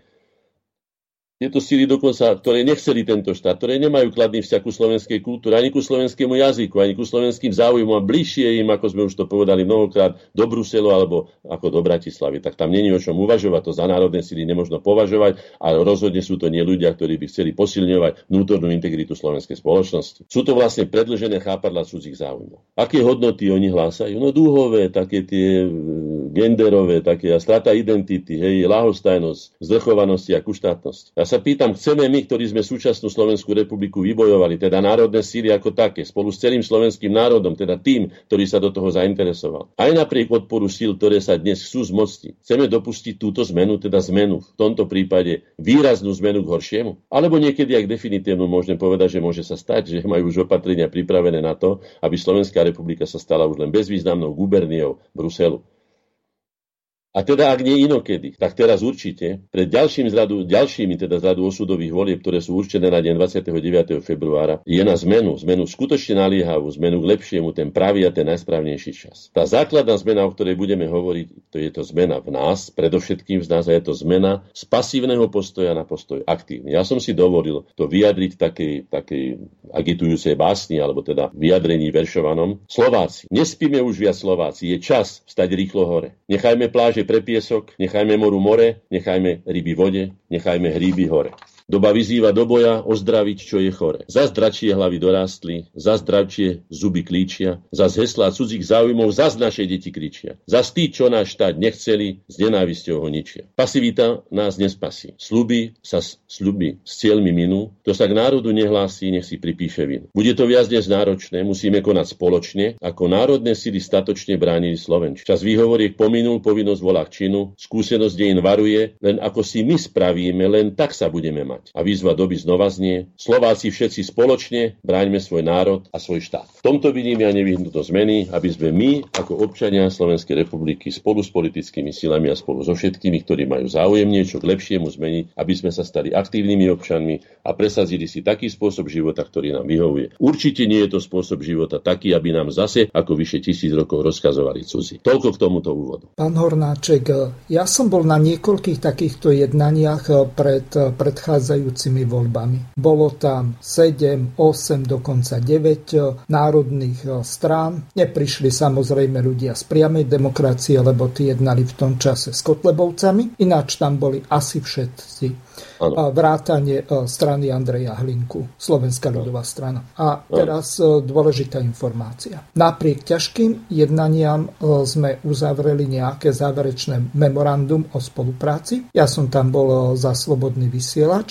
Bol tam Noro Lichtner za Infovojnu. Skrátka, mali sme dosť čo robiť, aby sa to vôbec dalo. Pri tej plejáde názorov, postojov a obrovských ek vôbec nejakou moderovať. A teraz dôležitá vec. To, na čom sme sa dohodli, tak napriek tomu, že to bolo na papieri, bolo to tými predsedami tých politických strán popodpisované, neplatilo to. Nikto to potom nerešpektoval, čo za takýchto okolností sa dá robiť, keď tie ega prevládnu, keď ich osobné záujmy sa stanú vyššími ako záujmy národné. Čo za takýchto okolností sa dá robiť? Viete, no. V Devine bolo stretnutie, dopadlo Všetko, veľmi no. podobne, takže máte slovo. Mám slovo aj v tom. Ja vám poviem iný príklad. jedenásteho deviateho devätnásťstodeväťdesiatjeden sme na Koreňoch zvolali schôdzu národných síl. Tých, ktorí sme my pozvali, pozvali sme aj viacerých, ale prišlo zo okolností tridsaťpäť signatárov. Medzi iným prišiel predseda vtedajšej toho hnutia za demokratické Slovensko Mečiar, podpredseda Michal Kováč a druhý podpredseda Kňažko. Za Slovenskú národnú stranu prišiel Prokeš a za Maticu Slovensku prišiel Jozef Markuš. Ale boli tam osobnosti ako Kaliský, ja neviem, Slobodník a ďalšie osobnosti, Kompánek, Laluha a tak ďalší. Hej? No. Dosť na tom silná skupina mienkotvorných osobností a vedúci predstavitelia tých politických síl, ktoré vyhrali o ani nie rok, ale skoro rok, hej, toho, toho júna devätnásťstodeväťdesiatdva rozhodujúce voľby, ktoré rozhodli o tom, že potom bola prijatá deklarácia o zvrchovanosti ústava a potom to už nezadržateľne smerovalo k obnoveniu slovenskej štátnej samostatnosti. To je fakt, toto, čo som povedal. Aj to, čo ste vypovedali, je fakt. Otázka znie, sú tu určité zákonitosti. Na všetko treba aspoň dvoch, aspoň dvoch. Aj toho, kto radí, ale alebo kto má dobrý nápad, alebo kto má heslo, alebo kto má dobrý úmysel, aj toho, kto sa tým riadi. E, vinu má samozrejme ten, kto poruší dohodu, to je pochopiteľné. Ja nemôžem zaručiť nikdy to, že keď niečo dobré, povedzme, poradím, a keď to tí ľudia podpíšu, lebo mali sme aj takéto skúsenosti, to sa potom stalo roku dvetisícjeden, keď sme vyhlásili memorandovú iniciatívu za jednotu a spoluprácu národných síl. Bolo to vyhlásené v, v roku stoštyridsiateho výročia memoranda národa slovenského v Martíne, konkrétne na Národnom cintoríne, kde som ja Ja pred všetkými tými zhromaždenými povedal zhruba tieto slova. Tu, pred svedkami živými aj mŕtvými, my pokračovatelia veľkých osobností slovenských dejín a prečítal som vyhlásenie za jednotu a spoluprácu národných síl. Podpísali ho všetci, aj Anna Malíková, aj Slota, Ján Slota, aj ďalší, aj predseda Matice slovenskej. Ale hovorím teraz o týchto dvoch.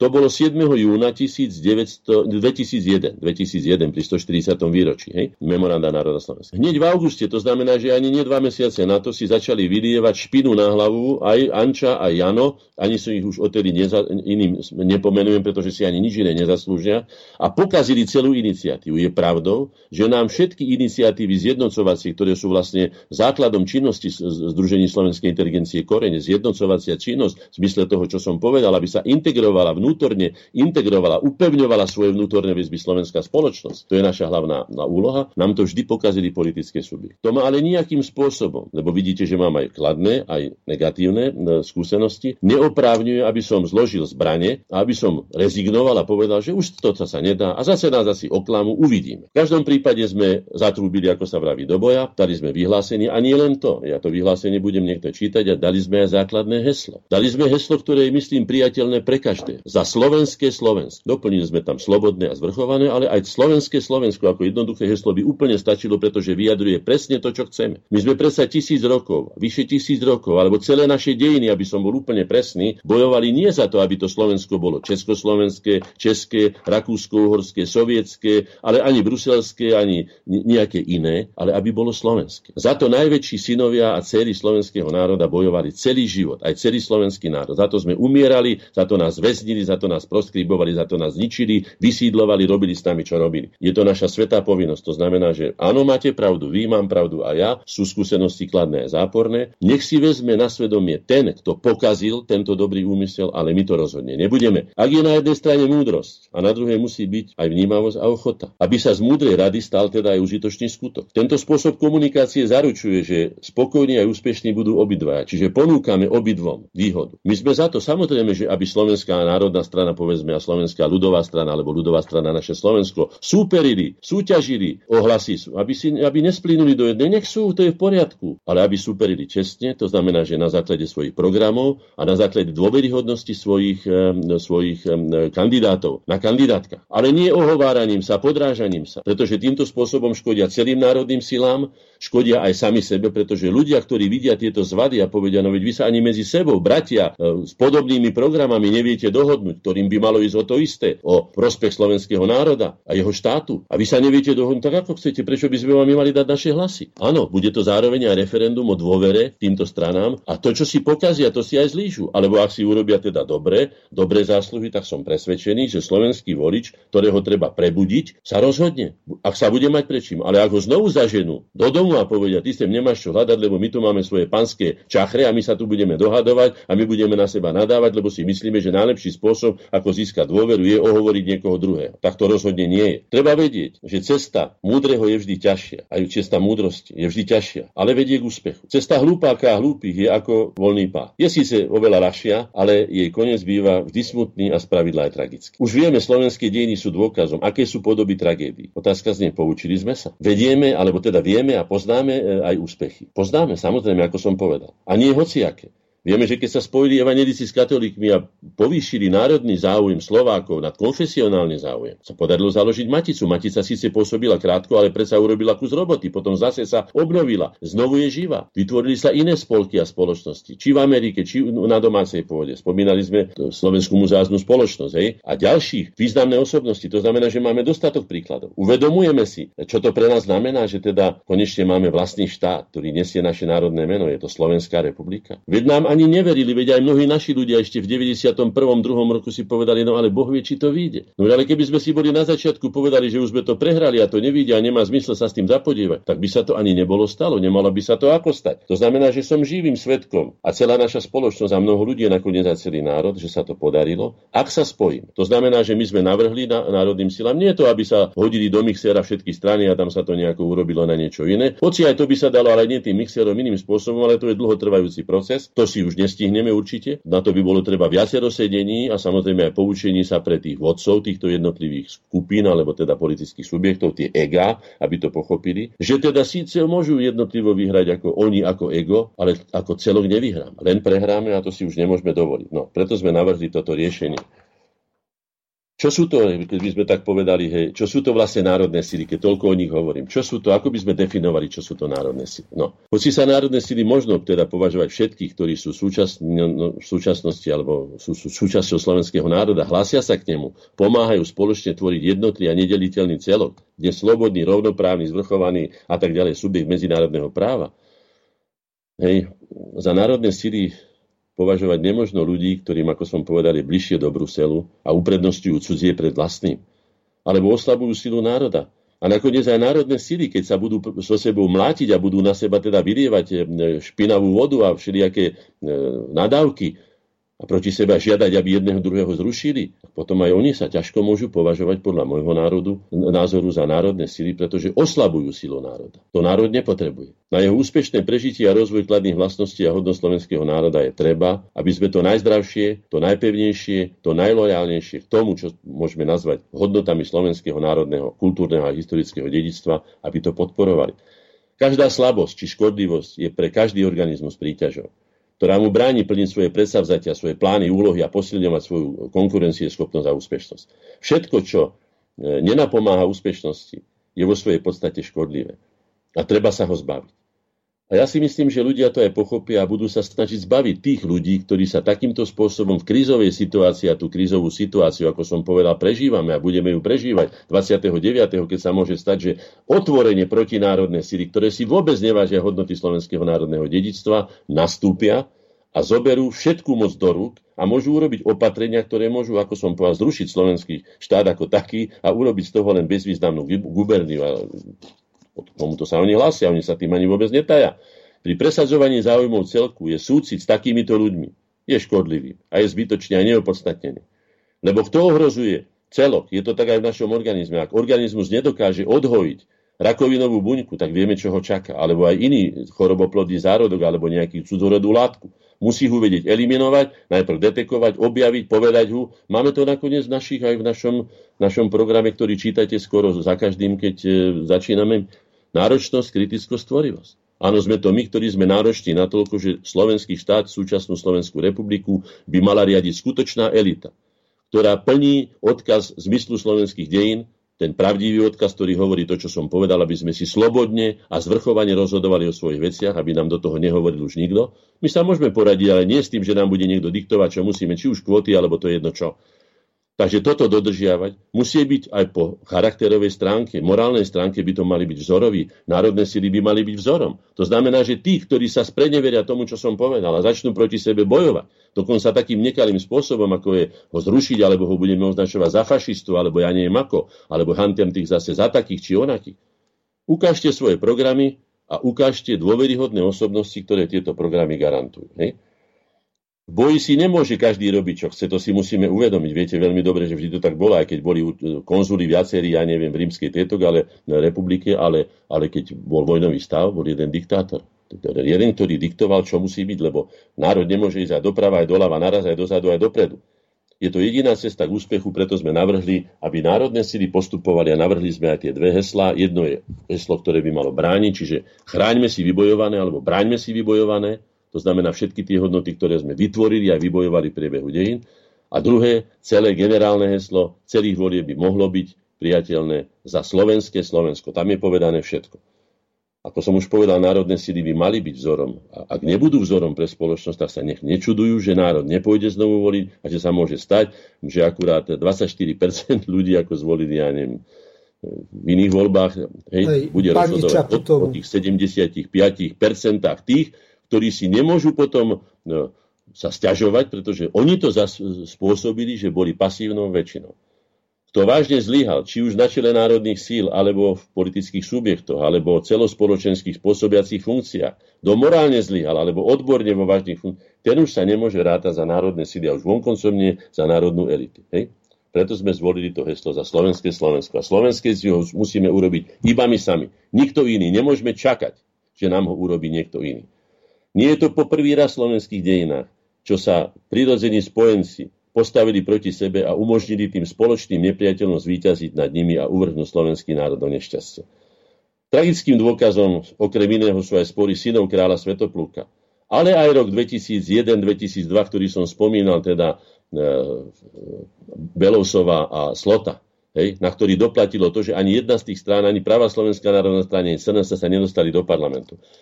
Považujem za vylúčené, aby tí, ktorí sa hlásia k národným silám, sa správali takto nepoučene a opakovali tie isté chyby. Na to doplatí len národ. Ego tu nemá čo hľadať. Ego môže byť, ego je potrebné, povedali sme si jasne význam ega, teda ako osobnosti v dejinách, nikto nespochybňuje. Ale musí sa podriadiť tomu väčšiemu a to väčšie vždycky je národné, národno-štátne, všeobecné celkové. Pán Hornáček, keď sa pozrieme na politickú scénu, tak znie naprosto jasné. Na jednej strane máme liberálnych katolíkov, ku ktorým patrí Alojz Hlina. To, čo urobil z ká dé há, tak to sa slušne komentovať nedá. Ale na druhej strane dokáže v jednom šíku ísť s Trubanom, strana Progresívne Slovensko, takisto s Beblavým, strana Spolu, a vedia urobiť dohodu o vzájomnom neútočení alebo o nejakej tolerancii tak, aby sa vzájomne nenapádali. A teraz, keď sa prevalila pardon, tá kauza ohľadom Trubana, tie jeho vystúpenie na vysokej škole, kde no. sa vyjadroval vulgárne, propagoval drogy, alkoholizmus no. a tak ďalej, tak na tlačovke dokázali ho obhajovať. Viete si vy predstaviť, že tieto národné sily, že by zlyhal takýmto spôsobom, čo ja viem, Kotleba, ako by ho dokopali, možno, že tak ako tí policajti, keď ho zvalili na zem? No, podrite sa, ja si myslím, že to bolo povedané viackrát, ale však samozrejme opakovanie je matkou múdrosti, ja sa tomu nevyhýbam. V tom vyjadrení, ktoré sme napísali, zvíťazia ega, či spoločne, alebo národný záujem, sme napísali jednoznačne, že ne, nevylučujeme ega. Ega sú potrebné, dôkazom toho, že čo ego znamená pre politickú silu, je napríklad Andrej Hlinka, príklad povedané, hej. To je v poriadku. Ale nastávajú situácie, keď sa to ego musí podriadiť. Bez toho nie je. Ja môžem povedať aj za seba, že som mnoho razy musel prekročiť, niekedy až by som to nazval, prach mojej osobnej ľudskej dôstojnosti preto, aby som nestratil v koreňoch pre národ pracujúceho významného odborníka a človeka. Musel som nechať po sebe, ak sa povie, prejsť vozami aj dvakrát, trikrát a umožniť mu, aby tú expertízu alebo to riešenie, ktoré len on vedel ako odborník, nebudem teraz konkrétne menovať, to sa vyjadrím o týchto veciach v knihe, ktorú píšem, Slovenská cesta. Čiže ja sám som svedkom toho, že treba sa aj obetovať. Sú chvíle, keď jednoducho výzva doby vyžaduje, aby sme sa podriadili tomu, čo je záujmom národa. A všetkým sa nám to vráti mnohonásobne späť. Nie len tým, že tí ľudia majú potom samozrejme iné meno v slovenských dejinách, lebo na to môžeme povedať, že to je po našom živote, to nás nemusí zaujímať. Ale v každom prípade náš život nekončí našim životom, veď predsa máme tu deti a máme tu vnúkov a máme tu svoje pokračovanie. Takže nehážeme to len tak do vzduchu, že teda uvidíme, ako bude, alebo však po nás potopa. To nie je tak. V prvom rade nerozdeľujme sa, spolupracujme, pomáhajme si navzájom a všetko osobné podriaďme záujmom národa a štátu. V tomto období určite, preto som povedal, teraz je ten čas, ak to máme ukázať. Inokedy, ak sa teda takéto veľké veci nedejú, podľa môjho národ, ná, názoru sa dejú každý deň. A skoro v každom okamžiku, v každom okamihu je potrebné takto sa správať, ale keď už nie inokedy, tak aspoň teda v tomto období, keď vieme, ako nastúpila, už včera bolo nejaké stretnutie týchto síl, ktorým, ktorým je bližší Brusel ako Bratislava, aby som ich takto označil veľmi jednoducho, to ľudia ľahko pochopia. A už tam teda dali si slova, už tam pred národom a tak ďalej. My sme toto v roku tisíc deväťsto deväťdesiatdva urobili, deväťdesiatjeden urobili s touto iniciatívou za dôchované Slovensko, kde si Michal Kováč, Za, za há zet dé es, Peter Brňák za es en dé há a Jozef Prokeš za Slovenskú národnú stranu podali ruky na znak národnej dohody ako stôl národnej dohody a toto nás viedlo od, pr- od, septembra, od devätnásteho septembra devätnásťstodeväťdesiatjeden až po jún devätnásťstodeväťdesiatdva. Aj keď vznikli trenice, my sme vždy vstúpili do toho a utišovali sme tieto veci. Samozrejme, že tam sa bude bojovať o hlasy a nebude to všetko len čistý, taký by som pár rytierský zápas, ale Také, také, také, by som to nazval, špinavosti, ktoré kompromitujú aj národné síly, aj samotné subjekty, ktoré ich používajú, by sme používať nemali, pretože sa môže stať znovu, čo som povedal, že príde voliť dvadsaťštyri percent a týmto skončí, alebo príde ešte menej. My musíme ako občania začať vychovávať, to je dlhodobá, niekoľkogeneračná úloha, začať vychovávať slovenských politikov a poviem aj čím. Tým, čím by nám mohol poslúžiť napríklad maďarský politik, že v Maďarsku, ktoré malo dlhodobejšie štátnosť kontinuálnu, už sa politik, ktorý je protimaďarsky zameraný, už do politiky nedostane ani na miestnej úrovni. Ľudia ho jednoducho odmietajú. Si maďarský politik si tu na to, aby si obhajoval maďarské záujmy. Vidíte, že to robia aj na cudzom území, teda na území Slovenskej republiky, nie v Maďarsku, a robia to teda s, veľkým, s veľkou úspešnosťou. Takže toto vyžadujeme aj slovenských politikov a tá výchova musí začať od občana. Občan musí byť aktívny a musí dať jednoznačne najavo, ktorých ľudí nie, nechce, tých nebude voliť, tých nebude kružkovať a ktorým ľuďom dá tú dôveru, tak tí sa budú vymieňať, budú sa obmieniať a budú teda dávať, ako sa hovorí, novú krv. Inak sa to nedá urobiť. My sme to aj, treba samozrejme zobudiť ľudí, veď si uvedomte, že každý hovorí, že ale veď sú dovolenky, daj pokoj, čo takéto témy. My sme dali vyhlásenie. Slováci, bratia, priatelia, druhovia, spolupracovníci, spolubojovníci. Hoci je čas dovoleniek a oddychu, pre nás to určite neplatí. Áno, to som povedal viackrát. Aj keď pre národ platia dovolenky a iné veci, pre národné sily neplatia žiadne dovolenky a nikdy. Národné sily sú tu na dvadsaťštyri hodín od prvého januára do tridsiateho prvého decembra. Tomu ja hovorím národné sily. Keď sa čokoľvek stane, musíme všetko nechať, aj ten rozhoraný riadok, aj s tým pluhom tam a musíme chopiť sa meča, alebo teda zbrane také, aby sme obránili to, čo sme urobili. Ak to neurobíme, potom zbytočne orieme, zbytočne sejeme, lebo aj žať budeme, lebo naše sítky budú mať iní. A to sa tu teraz deje. Čas osudového rozhodnutia nalieha a nezadržateľne sa blíži. Veď máme doborie už iba, ja neviem, tuším, pol roka to vychádza, hej? Teda musíme sa ako národné sily slovenskej spoločnosti čo náskôr stretnúť. Chystáme stretnutie hneď na začiatku, na začiatku septembra. Hej. Pozveme ľudí na to, uvidíme, čo povedia. Nech nám to povedia do očí. Keď sa chcú vyčleniť z národných síl, keď povedia, my si trúfame vyhrať voľby, voľby same, my im povieme, je možné, že vy uspejete ako vaša strana, ale voľby nevyhráte. Voľby môžeme vyhrať len spoločne, a to tým, že budeme čestne zápasiť o voliča, ako som už povedal, programami a osobnostiami a tak ďalej. Je našou povinnosťou nielen nájsť a navrhnúť východisko, ale ho aj spoločnými silami dokázať uskutočniť a o tom je naša aktívna činnosť, ktorú budeme pokračovať aj ďalej v septembri. Ale o tom si povieme teda už v tých ďalších, ďalších pokračovaniach. No. Mám tu také tézy napísané, ktoré sa týkajú tejto témy. Po tých viacnásobných volebných neúspechoch, hej, zavinených najmä pasivitou národných síl, ľahostajnosťou a nezodpovednosťou, znovu opakujem, my nehľadajme chyby u druhých. Isté, že majú chyby, majú aj slabiny. Tie slabiny môžeme im my vyčítať. Pokiaľ to nie sú národné síly, idú proti národným záujmom, tam nie som proti tomu, aby sme ich pichli aj riadne do slabín, tak ako oni budú pichať nás. Ale nie, aby si to robili národné síly medzi sebou. Preto sme sa rozhodli vytvoriť túto občiansku iniciatívu. Aby sme zabránili zničeniu všetkými generáciami vytvorených a vybojovaných národných hodnot. Medzi ne považujeme aj to, aby sme to definovali, aby národných hodnot, ktoré sú to. určite slovenská identita.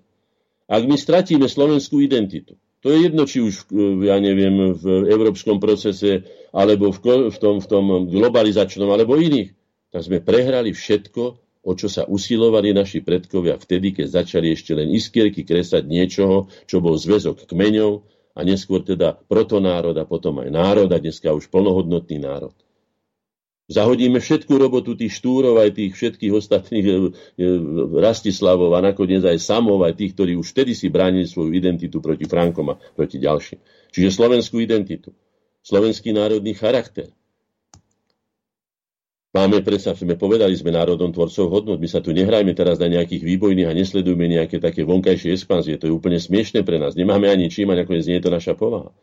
Potom treba sledovať a presne sledovať pravdivý odkaz a zmysel slovenských dejín. Podľa toho by sme mali vychovávať svoje deti. Ako som povedal, zmyslom slovenských dejín vždy bolo, je a aj musí zostať, a chceme zostať národom a nestratiť identitu, slobodný národný život a zvrchované rozhodovanie o svojom. To sú základné dve veci. Samozrejme je toho viac, ale toto sú dve základné veci. Potom slovenskej kultúry a slovenskej štátnosti ako podmienky našej zvrchovanosti. My sme veľmi rýchlo prišli na to, keď sme sa dožadovali zvrchovanosti v rámci federácie, že to nie je možné. Federácia mala zvrchovanosť aj na Českou, aj na Slovenskou republikou, aj keď boli teda tam tie slovenská, česká, socialistická, či federatívna a tak ďalej. To je, štátnosť je podmienkou zvrchovanosti, aj rovnoprávnosti, aj medzinárodnoprávnej subjektivity, ktoré sú vážne ohrozené stúpajúcimi tlakmi odnárodňovacích trendov, propagovaných a presazovaných tzv. Nadnárodnými inštitúciami s pomocou domácich kolaborantov v službách cudzích záujmov.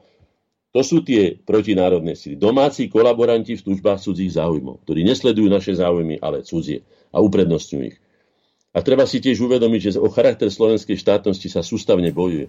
A každá zo superiacich strán si chce presadiť svoju, to mám v úvozovkách, svoju predstavu. Svoju? Niekedy to je predstava pána Sereša, alebo ich ľudí, alebo tých všelijakých dúhovcov a neviem, tých všelijakých progresívcov či agresívcov, to je jedno, ako ich nazveme. No? Niektoré politické síly dokonca aj takú predstavu majú, ktorá vedie k úplnej likvidácii suverenity štátu a jeho úplné podriadenie cudzím záujmom. Výzva našej občianskej iniciatívy je určená všetkým tým, od radových občanov, ako voličov, až po predstaviteľov slovenskej republiky, všetkým, celé spektrum, ktorým záleží na hodnotách vytvorených, ktoré som hovoril, vybojovaných generáciami slovenských vlastencov. Tu ide o osu slovenského národa. Ide o to, aby sme skutočne vybudovali to, čo je potrebné, to, čo je naplnením zmyslu slovenského národného života, aby sme vybudovali si tú svoju predstavu o živote. Aby sme nemuseli chodiť robiť na cudzie dvory. Každý, kto sa nezapojí do spoločného úsilia teraz, v tomto okamihu, teda v tomto období, exponovanie národných síl, nech vie, že sám sebe tým možno pomôže. Možno sa nechá nakúpiť, možno ho vyplatia tými judášskými grošmi. Sám však určite vo voľbách nezvíťazí, ako som už povedal, a len oslabí spoluprácou národné síly. A bude, tak ako bolo, boli mnohí, nazvaní prinajmenšom kontroverzným, alebo hlúpým, alebo teda takým, ktorý si ani nezaslúži miesto v slovenských dejinách. Sme presvedčení, že do súčasnej vážnej situácii, v akej Slovenská republika a Slovensko sa nachádza, ktorý uprednostní svoje osobné, stranické, buď osobné teda, alebo stranické ego na úkor spoločného úspechu vo voľbách národných síl, nevyhnutnej spolupráce, nemá právo sa medzinárodné síly zaraďovať a podľa mňa ani tým míriť svojich voličov. Nie je to pravda. Ničím to nemôže dokázať. Mohli by sme sa spýtať, aké sú zásady zmeny, o ktorej hovorím. Áno, tá zmena v prvom rade nesmieme zostať pasívni. To je prvá. Poďalšie, neútočiť na seba. Poďalšie, získať dôveryhodnosť. Aby som odporúčil všetkým, ktorí majú teda tým šéfom politických subjektov, aby oslovili ľudí, ktorých považujú oni za dôveryhodných a sami ich presvedčili. Aby nedávali len stranických nominantov, pretože mnohí stranickí nominanti, ako sa ukázalo, sú prekliatím aj pre samotnú stranu. Pretože nemajú inú kvalifikáciu len tí, tú, že sa dokážu vlíškať alebo vlichotiť do, do, do, do priazne šéfa a inú kvalifikáciu nemajú. A potom sú aj príťažou pre samotného šéfa, pretože nezvládajú úlohy, ktoré samozrejme musia zvládať na tých, ktorých poslú. To znamená získať dôveryhodných, profesionálnych, zdatných ľudí, čestných ľudí, ktorí nemajú za sebou nejaké špinavé, by som povedal, predovšetkým morálne kauzy. To si treba uvedomiť, že my do výkladu predsa nemôžeme skompromitované osoby, najmä morálne skompromitované osoby, dať spolupracovať navzájom, posilňovať vnútornú integritu, posilňovať nezávislosť od cudzích, ja neviem, upevňovať medzinárodnú autoritu Slovenskej republiky. Ja som presvedčený, že aj tým upevníme medzinárodnú, hoci si to niekto myslí, že to je naopak. Keď si na svojom budeme stať a svoje si budeme na ňom trvať a povieme, to je náš záujem a my jednoducho neustúpim. Prečo autoritu nemôže získať ten, ktorý povie, no tak ako vy poviete v Bruseli, no tak tak urobím. No keď poviete, že teda kaktusy sadiť na Kráľovej holi, tak tam dáme kaktusy, alebo ja neviem, nejaké palmy, alebo ako si prajete. No, nakoniec vyjdeme ako hlupáci. My predsa vieme, ako máme narábať s vlastnou zemou, my vieme, ako máme narábať s vlastnou povahou, my vieme, čo nám je vlastné, čo je naša prírodzenosť a podľa toho sa musíme správať.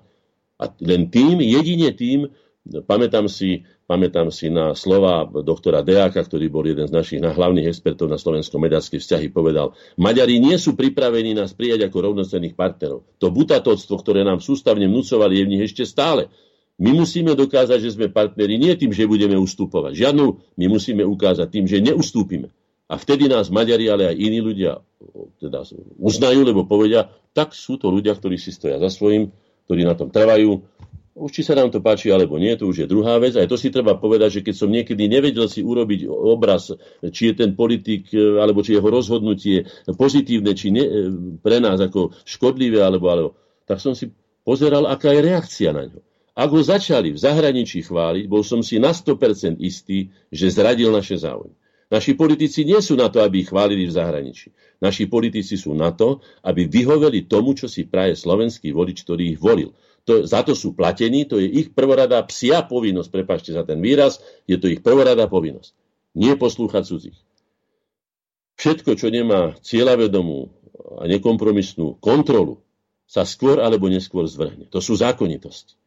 Či sú to malé deti, ponechané na svoju vôľu. Vidím to na svojich vnúčatách. Mám ich veľmi rád, ale keď ich nechám po našej obývačke si robiť, tak určite padne pri najmenšom žiarovka, alebo rozbité okno, alebo rozbitý nos. To znamená, že keď sú aj politici ponechaní na svoju vôľu, že si môžu robiť, tak sa veľmi rýchlo zvrhnú. Veľmi rýchlo. A príšim, že tých príkladov je nesmierne veľa. To nebudem tu hovoriť menovite, je to zbytočné. Nebudem robiť hlupákov ešte aj z našich poslucháčov. Ja verím, že vedia veľmi dobre, čo si majú mysleť. Základným trestom pre politika je vyradenie ho z politiky.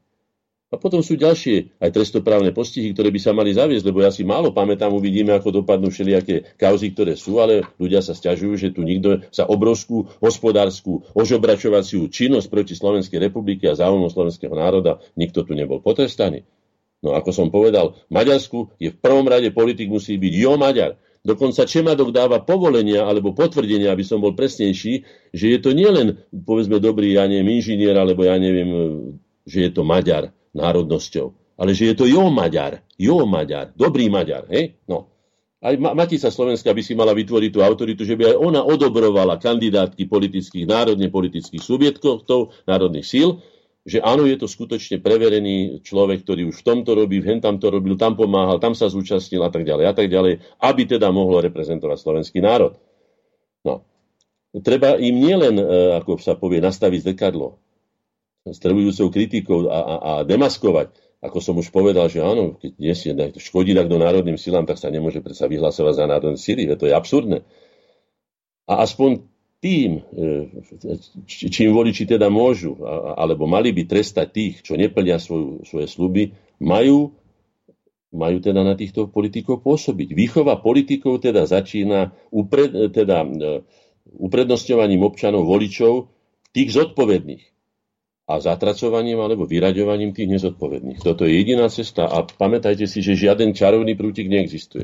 Je to dlhodobá, niekoľkogeneračná, cieľavedomá práca, ktorej musíme začať od seba. Ak to nezačneme, čím skôr už sme to mali začať dávno, niektorí občania to začali samozrejme, tak sa môže odohrať to najhoršie. Pre výchovu, áno, pre výchovu. Pozorne som vás počúval a mám na vás niekoľko otázok. Nech sa páči. O. Vieme, že prehralo sa po sebe päť volieb.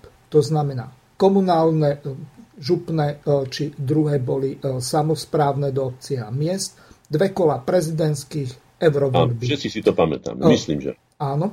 Čiže sme sa poučili, neviem, ale pamätáme si. Pamätáme si. A teraz dôležitá vec. Vieme, vzhľadom k tomu, ako dopadli voľby, že liberáli a povedzme tí katolíci liberálni, tak poobsadzovali veľké množstvo úradov. To je jeden zásadný problém a najväčší je, ten, že v prezidentskom paláci je liberálka. A teraz otázka znie, ak tieto všetky antiliberálne strany, medzi, kde na tej druhej strane počíta medzi liberálov aj ká dé há Hlinové, nedokážu získať tú blokačnú väčšinu, čo je približne štyridsaťtri percent hlasov, tak v tom prípade nebude mať pani Čaputová žiaden problém poveriť či už Beblavého, Trubana, Kisku, alebo čo ja viem koho, jeden horší ako druhý, zostavením vlády. A teraz otázka znie, či vôbec dokážu tieto národné sily postupovať takým spôsobom, aby sa netrieštili na ľavičiarov, pravičiarov, aby vzájomne sa nepodrážali, lebo teraz už nejde o to, že, či je niekto naľavo, napravo. Buď si liberál a liberálny katolík a si na druhej strane, alebo ten zvyšok. My sme kedysi hrávali futbal takým spôsobom. Pochádzam z obce, kde bola polovica dediny Hazuchovcov. My sme hrali takým spôsobom, že Hazuchovci proti Čmine. A tam sa to nedalo nejako rozlíšiť, lebo každý každého poznal. Vedel kto, ako sa volá, ako sa píše a tak ďalej. A teraz otázka znie, že či dokážeme urobiť to takým spôsobom vlastenci proti Čmine. To je otázka no, na vás. Ja vám poviem takto. Už som to povedal minule, ale zopakujem to. My nie sme výkonný aparát štátu. Korene ani združenia inteligencie, ani inteligencia ako celok. To znamená spisovatelia, skladatelia, maliari, vedci a tak ďalej. Nie je, nie sme. Ale našou úlohou je dávať ponuky, východiska, stanoviska a tak ďalej. My sme ponúkli, ako hovorím, tieto, tieto, tieto základné heslá. Ak si niekto zamyslí sa nad tým za slovenské Slovensko, kam sa vlastne uberá Slovensko, kam sa môže dostať, ale už kde aj dneska je, keď povie treba aj ten Hlina, že teda el gé bé té í, že to nie je akože téma dňa, hej, tak aby si uvedomil, že teda je to kresťanská rodina je charakterizovaná tým, že muž je mužom, žena je ženou a dieťa je dieťaťom, každý má svoje povinnosti, je to zabehané a tak ďalej. Tak keď budeme rúcať takéto základné piliere a tváriť sa, že sme kresťania, že pokračujeme v kresťanskej tradícii, tak je to podvod. To znamená, že ani oni nepatrí k tým silám, ku ktorým sa hlási, ale to je už, by som povedal, úlohou jeho súperov, aby ho demaskovali.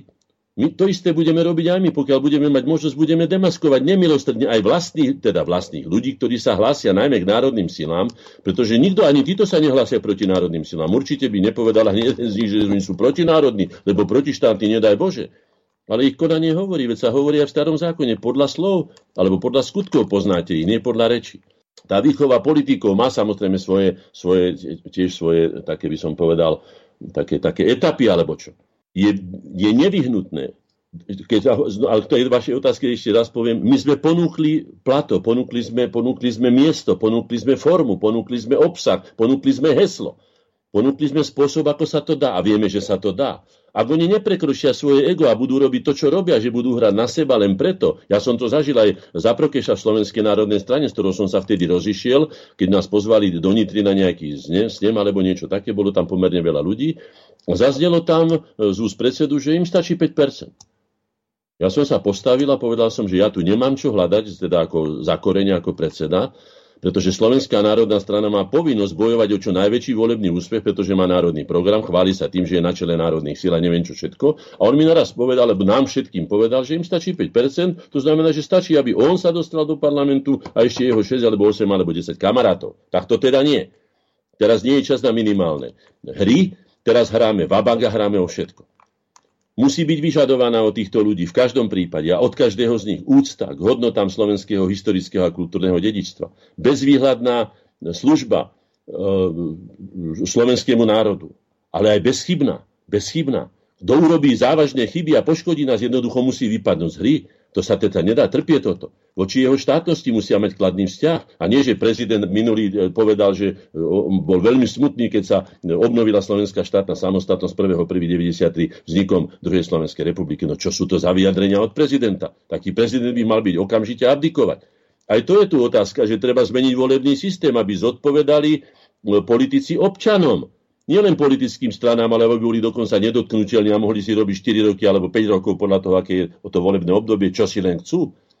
Takže to je k povinnostiam politikov, povinnosti občanov, ktorí ako voliči rozhodujú o svojich zástupcoch, tak je to v zastupiteľskej demokracii. Musia byť trvali na tom. Musia im znepríjemňovať život tým ľuďom, ktorí znepríjemňujú život im a žiadať ich odvolanie a tlačiť na nich. Aj na centrály e, e, politických strán, ktoré ich nominovali. Občianska pasivita a ľahostajnosť je príčina svojvôle politikov, to som už hovoril, ktorí bez, bez účinnej občianskej kontroly upadajú aj pracovne, aj morálne a uprednostňujú svoje osobné alebo stranické záujmy na úkor národnoštátnych a človek sa nič nestane nikomu. Aktívny občan je skutočne východisko. Ale nie, že nám tu aktívnych občanov urobia v rámci majdanizácie cudzí emisári, ktoré nám tu vychovajú ako v Novej Cvernovke slovenskú mlaď v úvodzovkách, ale vo veľkých úvodzovkách, ktorá má tam el gé bé té dúhovú zastavu zavesenú a má tam zavesenú ústavu Európskej únie a slovenská zastava tam nikdy zavesená nebola. Minulý rok, v roku z tého výročia vzniku Československej republiky, tam bola československá zastava. Ergo teda zastava, ktorú, ktorú neoprávnene používajú Česi ako českú zastavu, pretože bolo dohodnuté predsa v zákone o rozdelení federácie, že symboly bývalého štátu, teda Československej federatívnej republiky, sa nebudú používať. No, vidíte, že sa robia fauly. Nože ale keď nie sú potrestaní tí, ktorí... Tí, my sme ani nedali notu. Ja si nepamätám, že by slovenská vláda dala notu Českej republike, že porušila vzájomnú dohodu a zákon, ktorý sme sa dohodli o rozdelení a používa vlajku, na ktorú nemá právo. Politik, ktorý sa kedykoľvek alebo akýmkoľvek spôsobom zúčastnil či podielal alebo nejakej činnosti proti slovenskému národu a štátu, nikdy viac nesmie zastávať žiadnu funkciu v štátnej službe. Keď sa toto urobí, to je samozrejme už odstrašujúci manéver. To sú krajné opatrenia. Za normálnych okolností by k ním nemuselo prichádzať, ale keď sa to odohrá, že sa niekto dopustí niečoho, čo sa nazýva v Slovensku veľmi, veľmi, veľmi jasným a jasným výrazom, ktorý nemá s politickou korektnosťou, není pošáhaný touto korektnosťou. Zrada, zrada, tak ako je vražda, vražda, krádež je krádež. Vidíte, že to R tam zohráva úlohu. Áno, nám to škrípe. Vražda, zrada, krádež. No, takýchto ľudí nemožno mať a pozrite sa, akých všelijakých ľudí tam máme. Stratégia a taktika. Čoho? Čo, ako, ako to dosiahneme? Hej, aby sme nezostali iba pri tých návrhoch alebo pri tých všeobecných veciach. Áno, predovšetkým nesmieme zostať pasívni. My sa musíme v zmysle aj tej veršovanky, ktorú som čítal na začiatku, hej, tej výzvy, nesmieme zostať pasívni. Za žiadnu cenu. To, že budeme voliť menšie zlo, no anielov tu skutočne nemáme. Medzi politikmi by sme veľmi aj ťažko hľadali anielov a takých ľudí. Aj politika si ani veľmi nevyžaduje nejaké anielské týpky, hej, ktoré majú modré oči a do neba sa väčšine dožadujú nejakej Božej pomoci, miesto toho, aby sa chopili vlastného rozumu, vlastných síl a riešili vlastnými silami. To znamená, to nie. Ale že vyberáme medzi väčším a menším zlom, to sme si už mohli láskavo zvyknúť, veď to robíme celé naše dejiny. Mali by sme v to byť majstri sveta. To znamená, že vyberme predsa rozdiel, či vám niekto vybije dva zuby, alebo vám vymláti celý, celý chrup. To je veľký rozdiel, to by som vám mohol povedať. To znamená, že dobre, no tak aj tento není tiež nejaký svätý, ale predsa ale nepomerne lepší, lebo nikdy to a hentou neurobil, alebo tamto, alebo tam. Ale keď je niekto evidentným zradcom, ako som to povedal, národnoštátnym záujmom, ten by sa už nemal v politike nejakým spôsobom objaviť. Potom je veľmi dôležité aktivizovať čo najväčšiu časť populácie. Najmä tú konzervatívnu, ktorá je doslova urazená, lebo to, čo sa dnes deje na Slovensku, už sa skutočne, nechcem povedať, keby sa zobudila moja babka Hana, ktorú som ešte ja zažil, ktorá sa narodila roku tisíc osemsto osemdesiatdeväť, ona by povedala, že už som v pekle. Synku môj, toto je peklo, to nie je život. Aby chodili horí ľudia, aby po sebe sa liepali, aby so sebou súložili verejne, aby to bolo všetko dostupné deťom, aby sme tu dali knižky o sexuálnej výchove a zasúvaní, ja neviem, údu do pošvy pre päťročné deti, ako to napísal Radim Uzem, knižky, ktorú som už niekoľko razy napálil v, tom, v týchto vysielaniach. Hej. Do dneska deň sa nikto neohradil, predáva sa medzi slovenskými ľudovými rozprávkami na pultoch do dneska deň. Moja prvá knižka o sexe. štyri až päť ročné deti sex nepotrebujú. To vieme všetci, to je nezmysel. No ale nebudem to, sa tým zamerať sa na staršie ročníky. Bude treba zobudiť tých ľudí, ktorí sú starších ročníkov, ktorí ešte majú v sebe aj také niečo ako zodpovednosť, ako svedomie. Svedomie nám hovorí, veď tu máte deti, veď tu máte vnúkov, tvrdíte, že ich máte radi. Tak choďte im zvoliť aspoň to menšie zlo.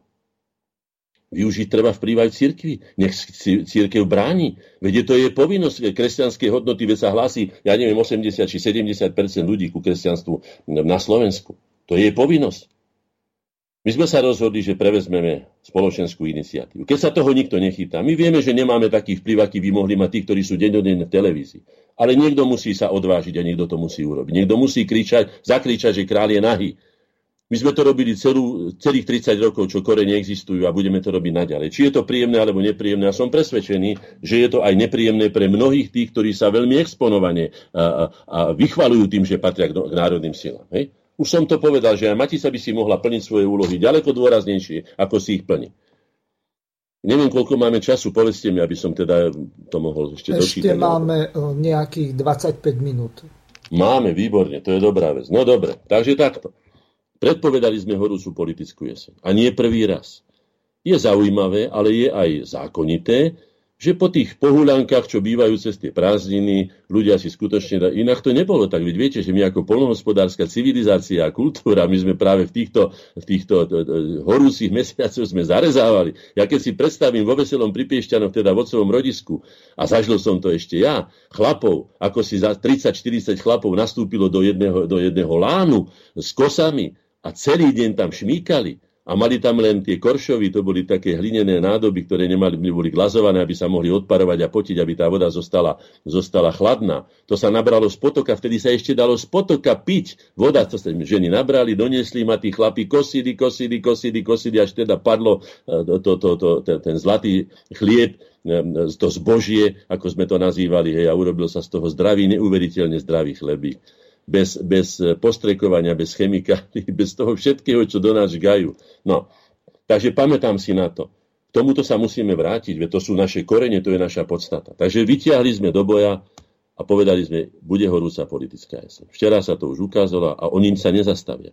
Budú mať teraz šábesi, poviem to tak, ako mi to vychádza, sú šábesi, áno, ohľadom klamania o nejakej zamatovej alebo o nejakej nežnej revolúcii.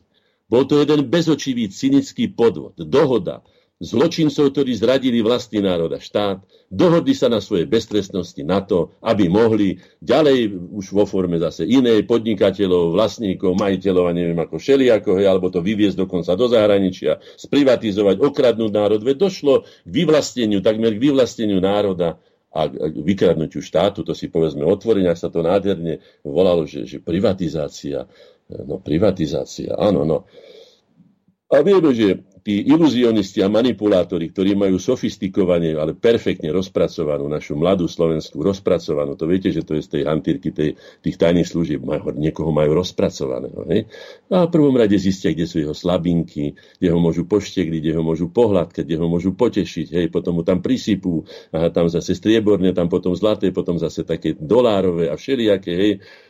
No, takže túto rozpracovanosť, ktorú naposledy cynicky, ale úspešne zneužili v tzv. Kuciakiade na deštrukciu vlády Slovenskej republiky. Aj tam by som povedal, čudujem sa teda predsedovi vlády osobne, neviem, či má čisté svedomie, lebo nemá, to už je jeho... Ktorému myslíte, Pellegrinimu, no, alebo Ficovi? Nie, to hovorím o tom, ktorý odstúpil. Veď uvedomte si, že ulica žiadala v počte, ako narátali konečne, čo tam rozprávali, že šesťdesiat tisíc ich bolo v Bratislave, nebolo ich ani dohromady. Všetkých v Košiciach, Žiline, Bystrici, či kde všade šesťdesiat tisíc. Tak im mal Fico jednoducho povedať.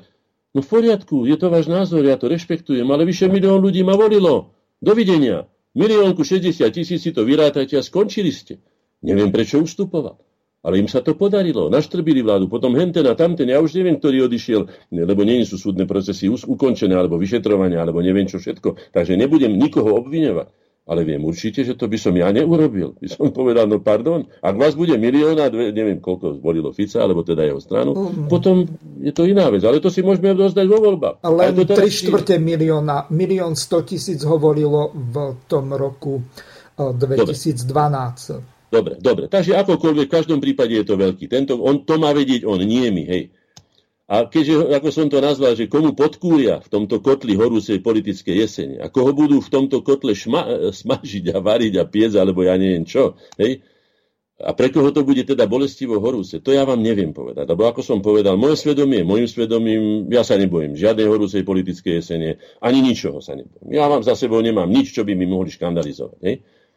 Ale tí, čo majú, tak áno. Ale mali by vedieť, že toto určite na to doplatí ja slovenské národné sily, ku ktorým, ak sa budú hlásiť, takže mali by nejakým spôsobom vycúvať a už sa neukazovať ako sa na svetlo Božie.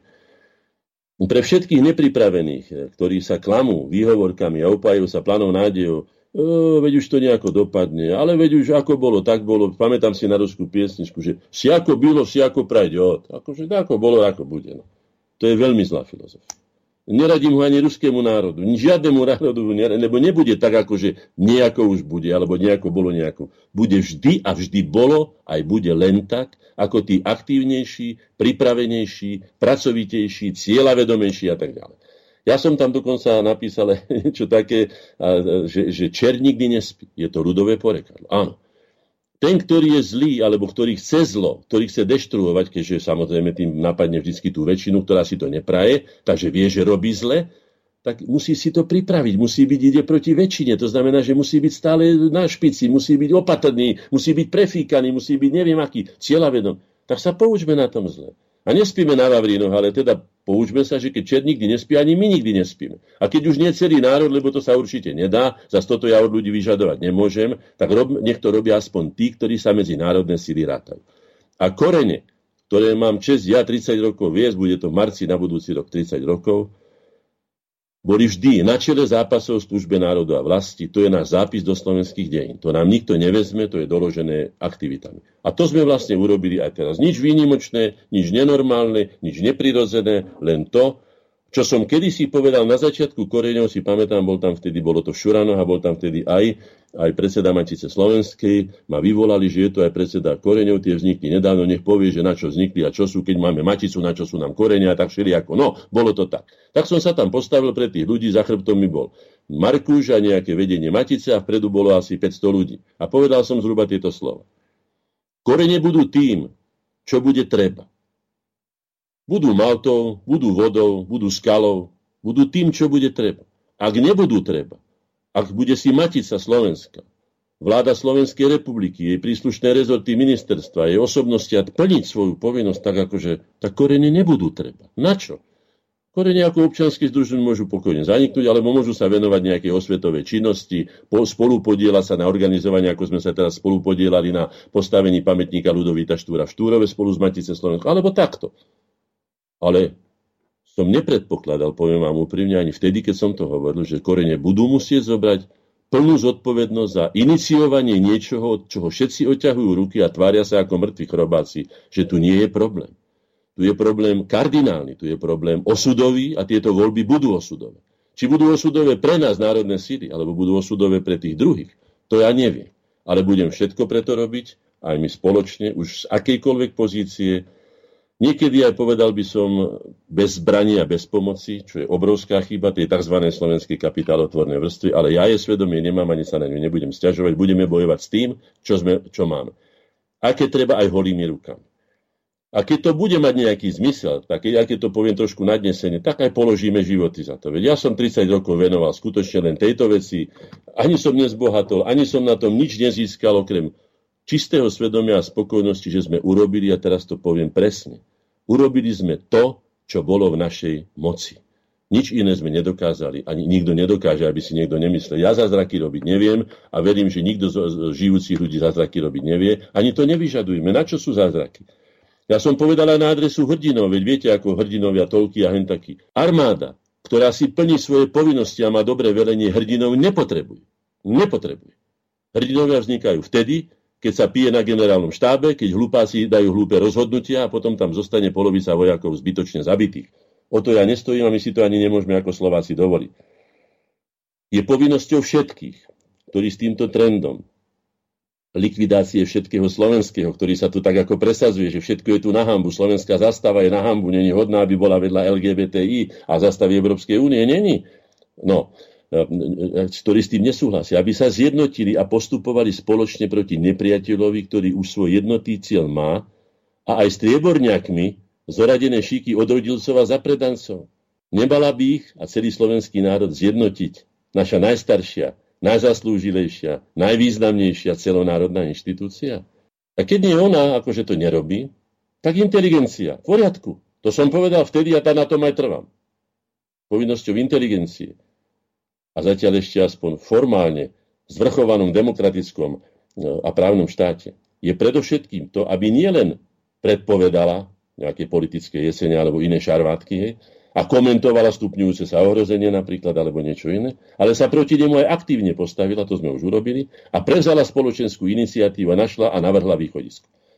My môžeme len navrhnúť východisko a podieľa sa na jeho realizácii. Sami ho nikdy nemôžeme zrealizovať, na to nemáme žiadnu ani mediálnu, ani inú silu. To sme povedali jasne.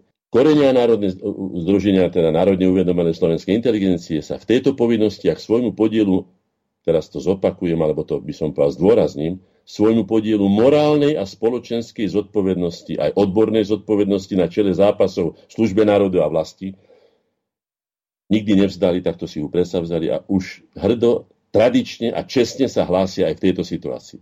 Je najvyšší čas vybojovať a vyhlásiť celonárodnú občiansku mobilizáciu pod spoločným heslom, ako som to už povedal, a zopakujem, bráňme si vybojované, a spoluprácou zjednotiť, spoluprácou zjednotiť, dobre počúvajte, spoluprácou zjednotiť, ja som nepovedal, že ich máme naházať do jednej kaše a urobiť z toho jednu vec. Hej? Aj to by bolo dobre, ale nie takýmto spôsobom, to som už vysvetlil. A zjednotiť spoluprácou všetky bojaschopné národné síly pod hlavným heslom za slovenské Slovensko. A potom sa nemusíme báť, že nám budú deti odchádzať do Ameriky, alebo ja neviem, do Nemecka, alebo kdekoľvek inde, lebo tu budú mať presne to, že to slovenské Slovensko im splní všetky sny, ktoré potrebujú na to, aby si naplnili zmysel svojho života. Ja tomu verím. Keby som tomu nevedel, tak to robiť nebudem. A na záver som si prichystal výstrahu. Výstrahu. Pretože je skutočne situácia vážna. Ja som neni z tých ľudí, ktorí by strašili zbytočne. Ja som navrhol aj východiska a budem na nich trvať a budem ich aj zavádzať do života. Pokiaľ teda bude ten druhý rozumný, ako som to povedal, a bude chcieť počúvať. Ak nebude chcieť, potom môžem povedať, že za nič nerobenie je iba jedna odmena. Za nič nerobenie je iba jedna odmena. A to je spravodlivý trest. Spravodlivý trest. Nič iné nás nemôže čakať. To znamená, že ako iniciatíva za slovenské, slobodné a zvrchované Slovensko navrhujeme národným silám spoločné heslo Zachráňme si vybojované a za slovenské Slovensko ako hlavné heslo predvolebnej kampane.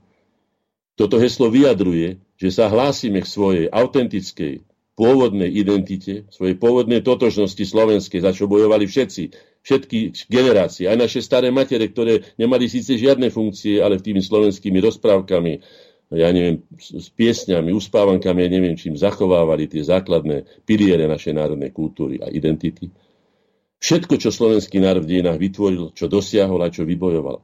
A čo veľmi čestne zaplatil. Slovenský národ tieto veci zaplatil. My nie sme ako anglická kráľovna, ktorá má na hlave brilianty, ktoré nikdy na britských ostrovoch neboli, ani zlato, ani nič z toho, čo tam má. Ja som to nazval, že to je koruna zlodejov.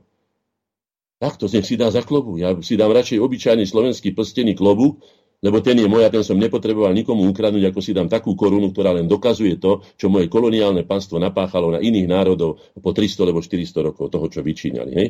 Takže je to čestný osud. Nehanbíme sa za neho. Koncovým hráčom volie sú vždy politické síly. To treba vedieť. Ak budú politické síly, alebo politické subjekty považované za národné síly, alebo tie, ktoré sa vyhlasujú za národné síly, navzájom na seba útočiť, nech si vedia, že skompromitujú seba aj všetky národné síly a dajú na vedomie voličom, že si neuvedomujú vážnosť a kritickosť situácie, v ktorej žijeme, v ktorej sa Slovensko a slovenský národ dneska nachádzajú. A podľa, podľa toho, kde sa dvaja bijú, tretí víťazí, ničia slovenské Slovensko a staneme sa, ako som už povedal, bruselskou guberniou. To si musíme uvedomiť. Ak si tieto politické síly, ktoré sa hlásia a prezentujú ako národné, neuvedomia toto a budú na seba, ako som povedal, útočiť alebo sa správať neprístojným spôsobom, tak nesú hlavnú, hlavnú vinu. Všetci budeme mať vinu. Všetci aj tí, ktorí nepôjdeme voliť, alebo budeme voliť zle. Každý bude mať svoj podiel viny. Nikto sa nevyviní z tohoto. Ale politické síly nesú hlavnú vinu za porážku národných síl. Sa toto odohrá, čo som povedal. A odozdanie moci silám, ktoré uprednostňujú cudzie záujmy pred slovenským. Po neúspechu národných politických síl vo voľbách do vé ú cé, ako sme si už povedali a potom všetkom, nemáme iné východisko. Aj tu si treba uvedomiť, že obyčajne sa stane, že nie odhodlanie, nie predsavzatie, nie cieľavedomosť, ale zúfalstvo dokáže zorganizovať všetky síly, či v obliehanom hrade, alebo teda posledné zbytky síl, keď sa človek topí, alebo ja neviem, čo všetko sa udieva v živote, veď život je veľmi komplikovaný. A A my sme v tejto situácii, ktorá je pre mnohých ľudí, a ako som počúval, žiaľ mnohých ľudí, je už aj neriešiteľná, je, máme to nechať tak, my sme za to není vinní, to sú vinní tamtí a onti a výhovorky teraz lietajú, hovorím nie. Pokúsme sa. Nehovorím, nikdy som nepovedal, že vyhráme. Ale nesmieme prehrať takým spôsobom, že sa dopredu zdáme. To sa musíme naučiť, ja som to učil aj svoje deti a ja učím to každého, kto je ochotný, ochotný ma počúvať. Nikdy sa dobrovoľne nevzdávať. Keď vás premôžu, to sa môže stať, veď predsa keď ma napadne slon, alebo ja neviem, leva, alebo tiger, alebo ja neviem, medveď, no tak asi nemám šancu. Ale je výhodou aspoň to, že keď idem s deťmi na, na, na, na, na prechádzku a zastavím toho medveďa ja, no tak padnem ja, ale deti zostanú žiť. Budúcnosť pokračuje.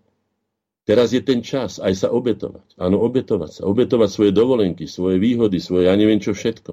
Aj svoje peňažky možno kto má. Trošku sa rozdeliť s tým národom. Pomôcť národným silám. Aspoň aby mali tonery, aspoň aby mali na telefón, aspoň mali tie základné podmienky, ktoré nemajú. Ja vám nechcem povedať, odkiaľ vysielam teraz. Z náhradného to by, som, to by stálo za to ukázať, ako žijú národné sily. A ako žijú tí, ktorí privatizovali v palácoch z mozolov ľudí, to, alebo teda tohto národa. Výchova politikov v úcte k slovenskej štátnosti a hodnotám národného dedičstva je dlhodobá záležitosť. A je to spoločenská a celospoločenská vec, ktorej sa musíme chopiť. Musíme dať jasne najavo, že nie sme len takí, kde ma položia, tam budem ležať. Že máme svoju predstavu aj sami, že sme už neni národ iba, ktorý bol utrápený, nevzdelaný, nejakým spôsobom ponižovaný, že sme vzdelaný moderný národ, ktorý vie, čo sú jeho práva, vie si ich aj zastať a vie aj obetovať čas svojho pohodlia, čas svojich prostriedkov, čas svojej energie, nehovorím, že všetky, ale aspoň časť. A vtedy je tu veľká nádej, že aj keď to nedopadne celkom dobre, ale nedopadne to ani celkom zle. Môžeme uhrať to, čo sme už povedali na začiatku, to menšie zlo a hrajme teda o ňo. Hrajme o všetko, čo nám zabezpečí aspoň akú takú ľudskú dôstojnosť, pretože prehra, totálna prehra v piatich voľbách po sebe, so silami, o ktorých som už toľko povedal, že už ani nebudem to zbytočne hovoriť, viete, veľmi dobre, by znamenala pre nás koniec všetkého, čo všetky, všetky generácie vytvorili v dejinách slovenského národa. Pre Slovenskú národnú stranu a Slovenskú ľudovú stranu, mám tu takú poznámočku napísanú, je napísané. Prestaňte kompromitovať seba aj národné síly vzájomným ohováraním sa, žiadaním, zrušením jedného alebo druhého alebo niečo také. To nerobte. Bojujte o hlasy voličov čestne, teda programami a dôveryhodnosťou svojich členov. Aj si požiadajte iných, ako som povedal, zaktivizujte všetkých, ak viete vo svojom okolí slušného človeka, čestného človeka, ktorý skutočne môže ísť do výkladu a môže sa uchádzať o dôveru. Nesklamal, je to odborník. Je to slušný, čestný človek. Poďte za ním, oslovte ho, uproste ho a povedzte mu, budeme s vami, budeme vám pomáhať. Poďme do toho spoločne. Môže sa nám to podať. Inej cesty nie. Ne- neexistuje iná cesta. Iná cesta úspechu neexistuje. Pán Hornáček, v tomto máte určite pravdu. Nechcem byť nejaký pesimistický. Som skôr veľmi dobre informovaný, skôr realista, môžem to tak presnejšie nazvať. A teraz ide o jednu veľmi dôležitú vec. No, sú vôbec schopné tieto národné sily sa stretnúť, povedzme, v tom septembri a prijať aspoň nejaký tolerančný dokument alebo pakt o neútočení, je jedno, ako to nazveme, no. Aby sa neohovárali, nepodrážali si nohy, aby jednali čestne, zodpovedne a charakterne? Áno, ja vám odpoviem tak, ako ste to povedali, čestne, otvorene a charakterne. Neviem. Neviem, ale predpokladám to, čo som povedal, že situáciu pochopia aj oni a vyhodnotia ho tak, ako ho hodnotíme my, lebo je tu mnoho ukazovateľov, ktoré hovorí, že ide skutočne o vážnu situáciu. Na, na okraji riskantnosti. A vtedy, ako som povedal, keď už inak nie, aj zúfalstvo a strach z toho, že nás úplne všetkých zničia, že toto všetko, čo tu je, a predsa k tomu máme, každý k niečomu máme nejaký niekto k turistickým destináciám na Slovensku, ja neviem, k Tatrám, alebo ja neviem, k Dunaju, niekto zase ku kultúre, niekto zase, ja neviem, k čomu inému, čo všetko je na Slovensku vzácno. A nakoniec samotný slovenský národ, ktorý si skutočne zaslúži nepomerne lepší osud, aký má, a to, že nemá taký osud a nemá ho celé svoje dejiny s výnimkou pár zábleskov, pár zábleskov, ktoré sa mu podarilo, že teda na tom výslení si mohol trošku pobudnúť bez toho, aby mu niekto vopchal nožík do chrbta alebo rovno do brucha. Toto všetko poznám a bytostne to preciťujem. Takže každý, kto nájde nejaký v sebe taký vzťah ku čomukoľvek, čo je slovenské, preto sme dali ten názov za slovenské Slovensko, nech sa, nech sa zaktivizuje. Nech pozbiera v sebe všetko, všetku zodpovednosť, Nech, nech prebudí svoje svedomie, nech si spomenie na svojich predkov, nech si spomenie na naše dejiny, nech sa pozrie svojim deťom do očí, aby sa mohol pozrieť aj, aj svojim vnukom do očí a nech urobí všetko preto. Aby aj presvedčil, však nakoniec možno, že to počúvajú aj niektorí predstavitelia slovenských strán. A keď už nič iné, znovu zopakujem, aby som teda nevyžadoval nejaké anielské správanie, lebo to skutočne ani ja neverím, veď som zažil politiku, bol som nej. Nech aspoň prestanú tie podpásové údery si rozdávať. Nech prestanú znechucovať svojich vlastných voličov a nech súperia čestne. Ja by som povedal, že zažil som to sám, pretože som bol aj atlet, bol som aj športovec v iných športov a tak ďalej.